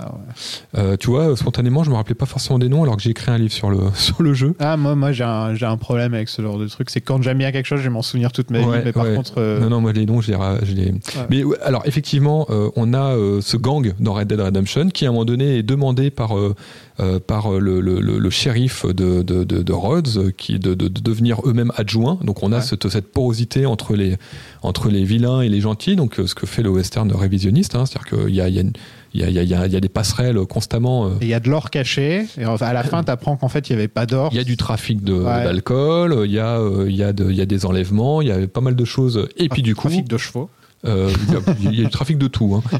Et, euh, et effectivement, il y a cette expédition punitive absolument culte dans Red Dead Redemption où ils vont euh, littéralement bah, au, manière, au, au- Ah, elle au- elle au est- manoir Brest, Elle est superbe. ça. Brestwaite aller massacrer tout le monde. Ouais. Et ça, c'est clairement un, un- un gros clin d'œil au, au très, au très gros et beau massacre qu'on peut avoir dans le western spaghetti, hein, que ça Mm. soit, euh, et dans le western tout court d'ailleurs, parce que on peut aussi penser à, à l'heure de sauvage, par exemple, de Beckinpah. D'ailleurs, on peut acheter exactement les mêmes fringues euh, que l'homme sans nom dans ce film, euh, si je me trompe pas. Il y a Oui, la ouais. veste, la, ch- la chemise et tout. Tu peux... T'as que le poncho que tu peux pas trouver, mais sinon tu peux t'habiller exactement comme lui. Ouais. Mhm. Qui est Marisol? C'est une femme. Si tu veux tout savoir, Ramon en est amoureux. Tu as saisi maintenant. Hum, hum. Si j'ai bien compris, il faut être bien avec Monsieur Ramon. hein. Ça me paraît indispensable. J'aime bien le vieil aubergiste, j'ai noté. Ouais. Faut toujours un petit personnage comme Et, ça. et- et- et- alors le vieux aubergiste c'est sympa et moi j'aime beaucoup le croque-mort et on retrouve presque un personnage comme lui dans, euh, dans le premier Red Dead Redemption un, un croque-mort euh, je crois, je crois qu'il il est directement inspiré aussi de Croque-mort qui est marrant qui aussi. est, qui est très marrant qui est très très très cliché Qui a un sourire comme voilà il rigole il, est, euh, il y a des morts il est content il va euh, J'ai l'impression qu'il y en a, c'est pas des acteurs, on dirait qu'ils sont allés les choper dans la rue et qu'ils se sont dit Toi, Ah, tu ouais, ressembles vraiment à. Toi, t'as une gueule. C'est ça le truc, j'ai l'impression. Sergio Leone. Euh, c'est italien enfin c'est italien après euh, les, les connaisseurs me diront c'est peut-être aussi dans d'autres pays mais je sais que Fellini par exemple embauchait souvent des, des gueules. des sans domicile fixe Ouais. C'est Physionomiste, quoi. Ils ont ouais ouais un petit peu comme euh, quelqu'un que j'ai interviewé pour le podcast, Jean-Pierre Jeunet, qui lui a cette tendance à trouver des acteurs qui ont toujours des gueules. Quoi. ça c'est sûr Et, Ouais. euh, et- et c'est ça que j'aime beaucoup aussi dans le cinéma de Sergio Leone, c'est que c'est des tronches, quoi. Tu t'en Mm. souviens, même si tu le vois qu'un quart de seconde en gros plan sur, sur son. Mm, mm. Tu tu t'en souviens du mec, quoi, de sa tronche. Ouais, ouais. La plus grosse scène d'action du film, c'est euh, c'est Clint qui tape sur des barils pendant 10 minutes. Qu'est-ce que tu penses de- d'un truc qui est souvent, euh, pour les gens qui n'aiment pas ce genre de film, la raison, c'est souvent que c'est long et c'est chiant. Bah, on peut pas dire ça de les films, Celui-là, il les dure- films- les films suivants Celui-là, il dure 1h45. Après, c'est vrai que c'est assez lent. Mais ça Euh, prend son temps, et quand tu euh, réfléchis, il y a que quelques grosses scènes, Ouais, et entre ouais. deux, il y a beaucoup de. Non, non, mais effectivement, tu as cette scène où, il, euh, où les, les Baxter et les Royaux se, se vont dans le cimetière pour, pour aller récupérer deux survivants de l'attaque de l'attaque de, de- de l'armée mexicaine par, par les Royaux, qui sont déguisés en tunique bleue. Donc, on se dit qu'ils ont massacré avant des, des soldats américains. Euh, Oui, oui, ils, les montent dans la caravane, il y a les soldats oui. américains et tout. Ils disent faut les sortir Oui. pour faire croire qu'ils se sont battus l'un contre l'autre. Et euh, du coup, il y a, euh, il y a ce montage parallèle où tu as Clint Eastwood qui en profite parce qu'il a fait diversion. hein. Déjà, ça permet de, de faire s'entretuer les, le- les deux gangs. Et, euh, et lui, pendant ce temps-là, bah, il, va, euh, il va chercher un peu bah, l'or. hein. Il va chercher l'or tout simplement en tapant sur les tonneaux. Mais il Donc, est là, genre, boum, boum. Ouais, ouais. Donc, et alors, c'est, c'est, voilà, c'est des scènes qui sont euh, assez étonnantes, mais là, on construit une intrigue. On, on- on est sur une intrigue qui est pr- pratiquement plus de l'ordre du western, et c'est là aussi. On va dire le génie de ce film, c'est que même si l'intrigue est simple, euh, elle est quand même très bien construite. Euh, et, euh, et ça, on le voit à différents niveaux. Alors, on retombe un petit peu sur ce qu'on disait, c'est c'est très malin, il va, il va libérer la famille, il va faire penser à une attaque, etc. Mais bon, effectivement, ça vient de Yojimbo également. Euh, mais, euh, mais malgré tout, c'est quand même très bien amené, très bien mis en scène, très bien écrit par euh, Moi, ça me dérange euh, pas. dans le film de Léon. Bah non, non. Voilà, le, le- le fait que ça prenne son temps, c'est ce qui fait aussi le charme de Bien ces sûr. films. Ça, ça, ça, ça, Ouais. ça y pas contribue. ça y contribue énormément. Ouais. C'est des films de mood, c'est des films d'ambiance souvent. tu Hmm. vois. Quelquefois, tu pourrais même t'en mettre un dans le fond comme ça. T'as as les bruitages, t'as la, la musique de, de Morricone, et tu pourrais mettre que des films, Ouais. des, des films de, de Sergio Leone dans le fond, Mm. et ça passe très bien. Tu vois. Ouais, ouais. Mais je peux comprendre, c'est vrai qu'il y a des gens, euh, ils sont impatients, quoi, et ils, ils se disent, je comprends pas pourquoi, euh, pourquoi c'est aussi lent, quoi. Mm, mm. Mais bon, j'ai envie de dire à ces gens, ah, prends le temps, faut prendre le temps. Ah bah c'est euh, prendre le temps au cinéma, c'est important. Mais oui. Ouais. Mais on n'a plus le temps, il y a trop de trucs à regarder de nos jours, donc ça aussi je Oh, comprends. Il y a beaucoup de choses Il beaucoup trop de pas, trucs pas bonnes, alors bon, c'est faut faire du tri. C'est quoi le dernier bon western? Ah bon, ça c'est une question qui, euh, bah, euh, The Power of the Dog. Si on, Ah, on- ouais. on rentre, si on rentre là-dedans, euh, moi je trouve qu'il n'y a jamais eu de mauvais western. Enfin, je, je pense que le western ne s'est jamais arrêté. euh, Il y à True Grit bon. aussi qui me vient en tête, comme ça. Ah, c'était, euh, euh, un remake de, longtemps. un remake de John Woo, de John Woo, John- euh, de John, euh, de, Ford. de John Ford, pardon. Ce Et, serait euh, classe, cela dit. Bah, euh, euh, mais- True Grit version John Woo. Mais John Woo, euh, John Woo, c'est, c'est, c'est, c'est- pour la toute petite parenthèse, c'est euh, quand il fait ses films euh, de, de, de, de tueurs, de syndicats du crime, etc. C'est déjà une extension du Wuxapian, qui est euh, donc euh, le, le, le- C'est un western. qui est, qui est, bah, c'est, c'est l'équivalent du Chambala japonais, et donc c'est, c'est, c'est très westernien euh, dans leur genre. Euh, Bientôt, mais- on va apprendre qu'absolument tout est un western, tu vois. mais pour moi, les deux grands, grands, grands derniers westerns, effectivement, pour moi, enfin, on va dire les trois grands derniers westerns, ça va être non pas euh, le le le, le Intouchable. justement, intouchable.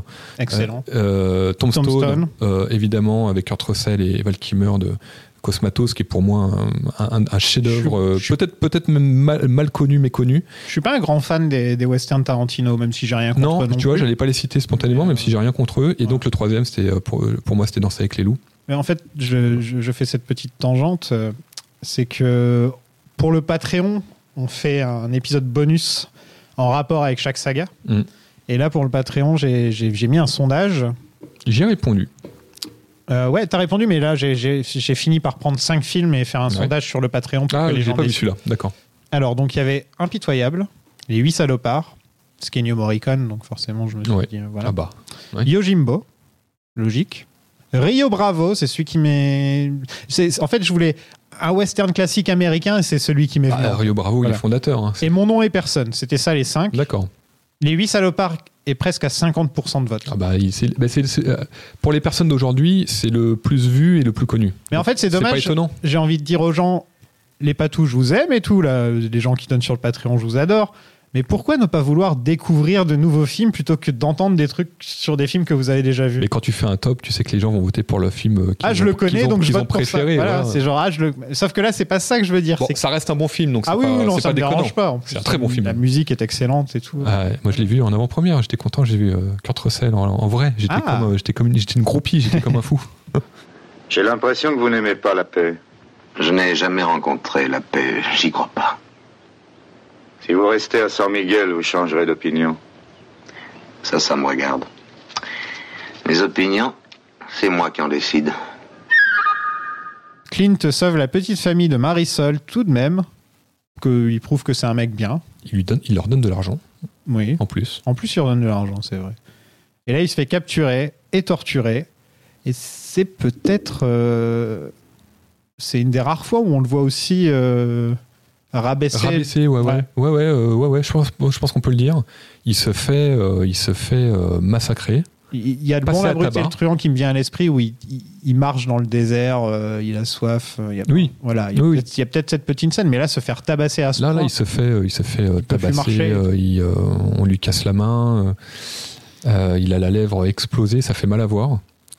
Et, et c'est, c'est, c'est un passage important qu'il y a encore une fois dans les Ojimbo, qui, euh, qui, euh, bah, qui montre déjà que ce héros n'est pas tout puissant, euh, qui peut souffrir, qui peut, euh, euh, qui peut, euh, qui peut tout simplement euh, être atteint euh, d'une certaine manière. Euh, et ça, euh, alors souvent on a l'impression, on- j'ai j'ai l'impression, bah, Indiana Jones par exemple, c'est des héros un peu pulp euh, qui, euh, qui vont être littéralement intouchables, qui peuvent faire des gaffes, hein, qui peuvent se, prendre des coups.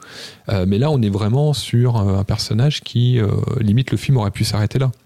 Il est plus on- proche d'un James Bond dans ce sens-là, où avant, avant Craig, Mm, mm, Bond était toujours bien coiffé, exactement. jamais un cocard, jamais un jamais de sang sur lui. Voilà, Indiana Jones, James Bond, c'est Ouais. ces héros qui sont intouchables, et puis c'est de l'héroïsme un peu vieillot finalement. Euh, C'est pour ça qu'avec Craig, ils ont tout changé. Ouais. C'est pour ça que dès le premier film de, de Craig en Bond, il euh, se fait casser les couilles. Quoi. ah bah c'est une scène, on a tous eu mal. hein. voilà, tu vois. c'est- Mais, euh, mais oui, effectivement, ce, ce héros, Clint Eastwood, il, est, il, il tire très bien, c'est un très bon tireur, il est malin, on peut pas lui retirer ça. Mais sinon, bah, comme tout le monde, il peut se faire choper, il peut se faire euh, dégommer. Et ben, par contre, il est très malin, c'est-à-dire que euh, bon, bah, il a toujours un coup d'avance sur tout le monde. et, et le, et le coup final est quand même, euh, est quand même royal. Il, il s'évade en les écrasant avec un tonneau, puis il roule hors de sa cellule. Et là, il se cache dans un cercueil. Et, euh, et les Royos font sauter les Baxter. Euh, C'est c'est excellent parce que on a un enchaînement de scènes. Pour ça qu'il fallait construire un mur. Voilà. Ouais. on a un enchaînement de scènes qui est. euh, Alors, j'ai une idée, je ne sais pas si je vais réussir à l'exprimer. Euh, quand on. Euh, tout ce que le western spaghetti, en l'occurrence, euh, peut sortir de plus emblématique, euh, on pourrait se dire, sur le ton de la plaisanterie, bon, bah, il va faire exploser des gens sous un rouleau de, de 3 tonnes, dans un tonneau de 3 tonnes. Euh, ensuite, il va se cacher dans un cercueil, il va être exfiltré par le croque-mort, et puis ils vont aller tous. Enfin, il y a les, les c'est Lucky Luke. les Mexicains, voilà, ils vont, ils vont aller tous buter les Américains. Tu dis, tu dis, tu dis ça comme ça spontanément à quelqu'un. Ouais, regarde, je suis en train d'écrire un, un- un synopsis, et le gars en face, il va te dire non, mais là, t'es trop, t'es trop dans le cliché du western. Et bah ça, c'est pour une poignée de dollars. C'est-à-dire que vraiment, on a un enchaînement de séquences euh, qui est, euh, qui est juste totalement emblématique. On peut pas faire mieux. Mais en fait, c'est à cause de ce film-là aussi. que Mais exactement, c'est ça. rentré dans le. Euh, j'ai j'ai du mal à l'exprimer. Il faut. euh, je pense que les personnes C'est rétroactivement. en C'est fait. rétroactivement, euh, c'est Inception au pays des westerns. C'est vraiment on est on est dans une couche d'imagerie euh, culturelle euh, très puissante, mais c'est c'est c'est pas des clichés qui ont été construits avec le temps. C'est dans un film et euh, et ça s'enchaîne. Donc là, effectivement, toute cette séquence là, elle est euh, elle est magistrale. C'est le point culminant du film. Dans très peu de temps, vous serez un homme très riche. Pour ne rien vous cacher, c'est bien la seule raison qui me fait rester dans votre charmant pays. Clint revient avec une armure d'Iron Man qu'il a construite dans une grotte. Et on a le droit un petit peu euh, à des prémices de premier duel léonien. euh, il n'est Ouais. pas encore au niveau des autres. C'est hein. pas un grand duel. On est- on n'y est pas Ouais. encore, tu vois. En plus, c'est fusil contre flingue, c'est pas Ouais. encore. euh, Ouais. Tu vois, quand on pense, on pense duel, déjà, on- déjà ils sont trois quand on pense un duel, donc c'est pas un duel dans le bon, la brute et le truand. Mais j'ai l'impression que limite un quart, voire un tiers du film, c'est le duel. hein, Quand Ouais. je regarde le bon, la brute et le truand, tu vois. Ouais. Alors que là, il n'y a pas encore ce côté. euh, mais il commence déjà à prendre son temps. Il y a les gros plans qui sont. C'est Ah pas, ouais. pas des gros plans, c'est des portraits. hein, Ah oui, non, mais c'est clairement des portraits. C'est des des portraits des yeux même. C'est- Enfin, limite proche de. Fe- Fellini avait ce justement, c'est un Italien, donc ça tombe bien. Il avait ce petit côté à faire des vrais gros, des, des Mm. vrais gros plans, tu vois, souvent. Normalement, tu vois, il y a un mec qui tire. On a un plan de réaction sur le croque-mort, par exemple, et c'est un plan de réaction. Mm. Il fait oh. Avec Sergio Leone, on va avoir un plan qui va s'arrêter sur le, qui va s'arrêter sur le croque-mort et rester là pendant quelques temps. Mm. Et tu peux compter les gouttes de sueur. Et tu peux voir dans son œil euh, qu'il a un- une veine qui a pété. Et tu peux voir, tu, tu vois, c'est genre, tu peux Mm. voir tous les petits. Tu peux Ouais. voir s'il a une crotte de nez. Ouais. Tu peux voir vraiment, tu peux voir tout ça. Alors que c'est juste censé être un plan de réaction. ouais. Et pour les gens qui disent que ça prend trop leur temps, ouais, mais vous passez à côté des tableaux qu'on vous offre en fait. On vous offre un tas de tableaux en fait. Bah, il y a une vraie construction euh, dans l'espace et dans le temps. Euh, moi, je renvoie les gens aussi à voir la suite de Yojimbo euh, qui porte le nom du héros, du coup, Sanjolo. Parce que là, on a un c'est duel. encore euh, Kurosawa? Bien sûr. On a, on a un duel final, je vais pas spoiler, qui est emblématique dans ce qu'on est en train de dire. Du coup, je peux pas spoiler, donc je peux pas dire en quoi. Mais vraiment, à un moment donné, on vérifie s'il n'y a pas eu un arrêt sur image, on a, on a, Ah, ok. on a appuyé sur la télécommande euh, sans faire attention. Comme la fin des Sopranos. Donc, euh, donc ça, effectivement, le fait de, de prendre son temps, euh, de laisser les choses se construire dans la, dans la lenteur, Mm. fait partie, pour moi, de la, de la démarche même de, de, de ça, quoi. C'est-à-dire de, guetter, qui n'est pas encore, comme tu le disais, qui n'est pas encore totalement complet dans, pour une poignée de dollars, c'est-à-dire vraiment observer son, son adversaire, observer la goutte de sueur, la petite chose qui va te faire euh, euh, vriller euh, d'un quart de seconde où là ton adversaire va pouvoir prendre le, le dessus. Euh, donc on n'a pas ça parce qu'effectivement le duel se passe pas du tout de la même man- la, la façon dont on pourrait l'imaginer dans un duel classique de, de western, Euh, mais c'est quand même une, une construction qui est assez assez emblématique de ce point de vue-là, avec ses plans serrés, avec cette résolution qui est la résolution attendue. J'aime bien le côté, on commence un peu au sol, on met une balle et c'est le premier qui. Tu vois? Ouais. Euh, C'est bien trouvé, quoi. C'est-à-dire que là, euh, là, il a perdu. Mm. Alors, il est au sol avec la première balle. Tout le monde se réjouit. En fait, non, il se relève. Et... Donc oui. euh, Et par contre, un truc qui est pas dans Yojimbo, j'imagine, Non. c'est le, le gilet pare-balles. en Alors, il n'y a pas ça dans Yojimbo. C'est-à-dire que la fin du film. Ça, c'est est- mémorable. euh, c'est super parce mémorable. que, parce que l'antagoniste de Yojimbo, il a un revolver euh, américain de western. Donc, c'est c'est la, chose intéressante. Parce qu'on voit en plus dans le regard de, du, de, de donc le héros de Yojimbo, on le voit dans son regard quand il voit le, le, revolver. Il a, euh, il a une. euh, on, sent qu'il reconnaît euh, cet objet euh, craint, très craint. Mais euh, il n'y a pas de duel. Euh, il finit par, euh, par avoir le dessus euh, de, ses opposants, euh, y compris donc ce, ce- cet antagoniste euh, avec son revolver euh, assez, euh, assez, assez facilement. En tout cas, il y a une scène, mais il n'y a pas de duel. Donc ça, on peut dire que pour une poignée de dollars, renoue avec un, un- une belle imagerie western, euh, mais encore une fois de manière extrêmement, euh, euh, extrêmement moderne, parce que bah, Clint Eastwood, à ce moment-là, il n'utilise pas l'honneur du... euh, du euh, voilà du, Samouraï, du, du quoi. pilosté- du, euh, pilostéro pilostéro c'est alors, toujours des mots que j'ai du mal à prononcer Pistolero. pistolero c'est à dire que bah il, il feinte Et ça, euh, bah, encore une fois, euh, c'est une pierre à l'édifice de, de- de la majesté de ce film. Quoi. Il a pas feinte. de d'honneur en fait. quoi. Euh, et, et- et là, et là, on peut citer d'autres films japonais euh, qui sont généralement des films de yakuza, qui sont les mauvais garçons euh, comparés aux samouraïs euh, avec honneur. Donc, c'est des films, par exemple, les films de Kinji Fukasaku, euh, Combat sans code d'honneur, Combat sans, sans morale et, code d'honneur. D'ailleurs, c'est des films qui ont, beaucoup inspiré Tarantino. On est exactement là. Pourquoi avoir de l'honneur? Et euh, alors, en réalité, ils ont quand même de l'honneur, mais là, il va feinter. Et euh, il va feinter d'une manière euh, très, très cinématographique et puis en même temps où, qui, qui va amener aussi une réaction du public parce que à ce moment-là, on a presque envie de dire à Ramon, mais putain, visez la tête. Et non, il insiste à viser le cœur. Ah oui, il lui dit vise le cœur. Ouais, ouais, et il lui dit en plus, il souligne, il vise le cœur. Enfin, bon. Mm. Et jusqu'à ce qu'il ait plus de balles. Et là, il s'est fait avoir. Et tout le monde est mort dans la ville. Ah bah, Il reste plus que deux vieux à la fin. je sais pas comment ils vont prospérer, parce qu'en plus de ça, le croque-mort, il est content euh, de voir tous ces morts, mais je, je sais pas ce qu'on va dire, mais qui va te payer pour les enterrer? Il y a plus personne.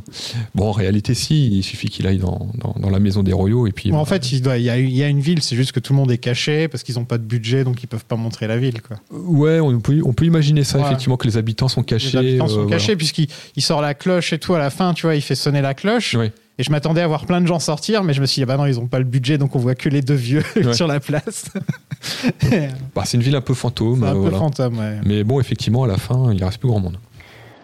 Quand deux hommes se trouvent face à face, l'un avec un fusil, l'autre avec un revolver, l'homme au revolver est un homme mort.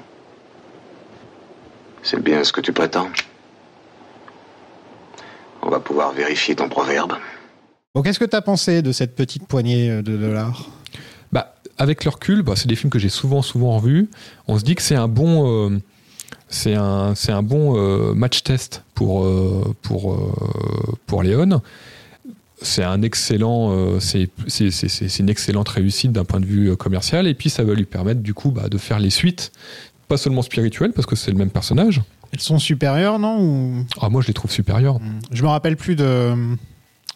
Pour quelques dollars de plus Ouais, avec euh, Lee Van Cleef. Ouais, je me rappelle plus. Par Qui, contre, lui, le bon, euh, la brute et le tranche, je l'ai vu un milliard de fois, ça. avec Lee Van Cleef aussi, qui est euh, débordant de charisme. Là, on est dans des films beaucoup plus construits. Et, j'ose dire beaucoup plus, effectivement, en termes d'intrigue, en termes de personnages. On, on sent que là, il met son pied dans la porte. On sent bah que là, là, il, euh, un style, il, il- il impose son style, mais il l'a pas encore, euh, il l'a pas encore perfectionné. Je suis pas sûr qu'il ait euh, conscience de, de- qu'il est en train de monter quelque chose. euh, je, je pense qu'il va s'en rendre compte avec le recul. Ouais. Euh, il y a un tout petit peu de recul avec le film suivant. Puis il va pas beaucoup réaliser Léon après. hein. Et puis il fait- en plus, il fait des films assez différents par la suite. Parce que tu compares euh, le bon, la brute et le truand à celui-là, celui-là est tellement simple à côté. Ah oui, oui. Il est limpide. C'est euh, un test, un, un test réussi. C'est un, prototype. Ils savent pas que ça va être un carton et qu'ils vont en faire d'autres. C'est aussi ça qu'il faut dire. Ils sont pas dans la dans, dans le...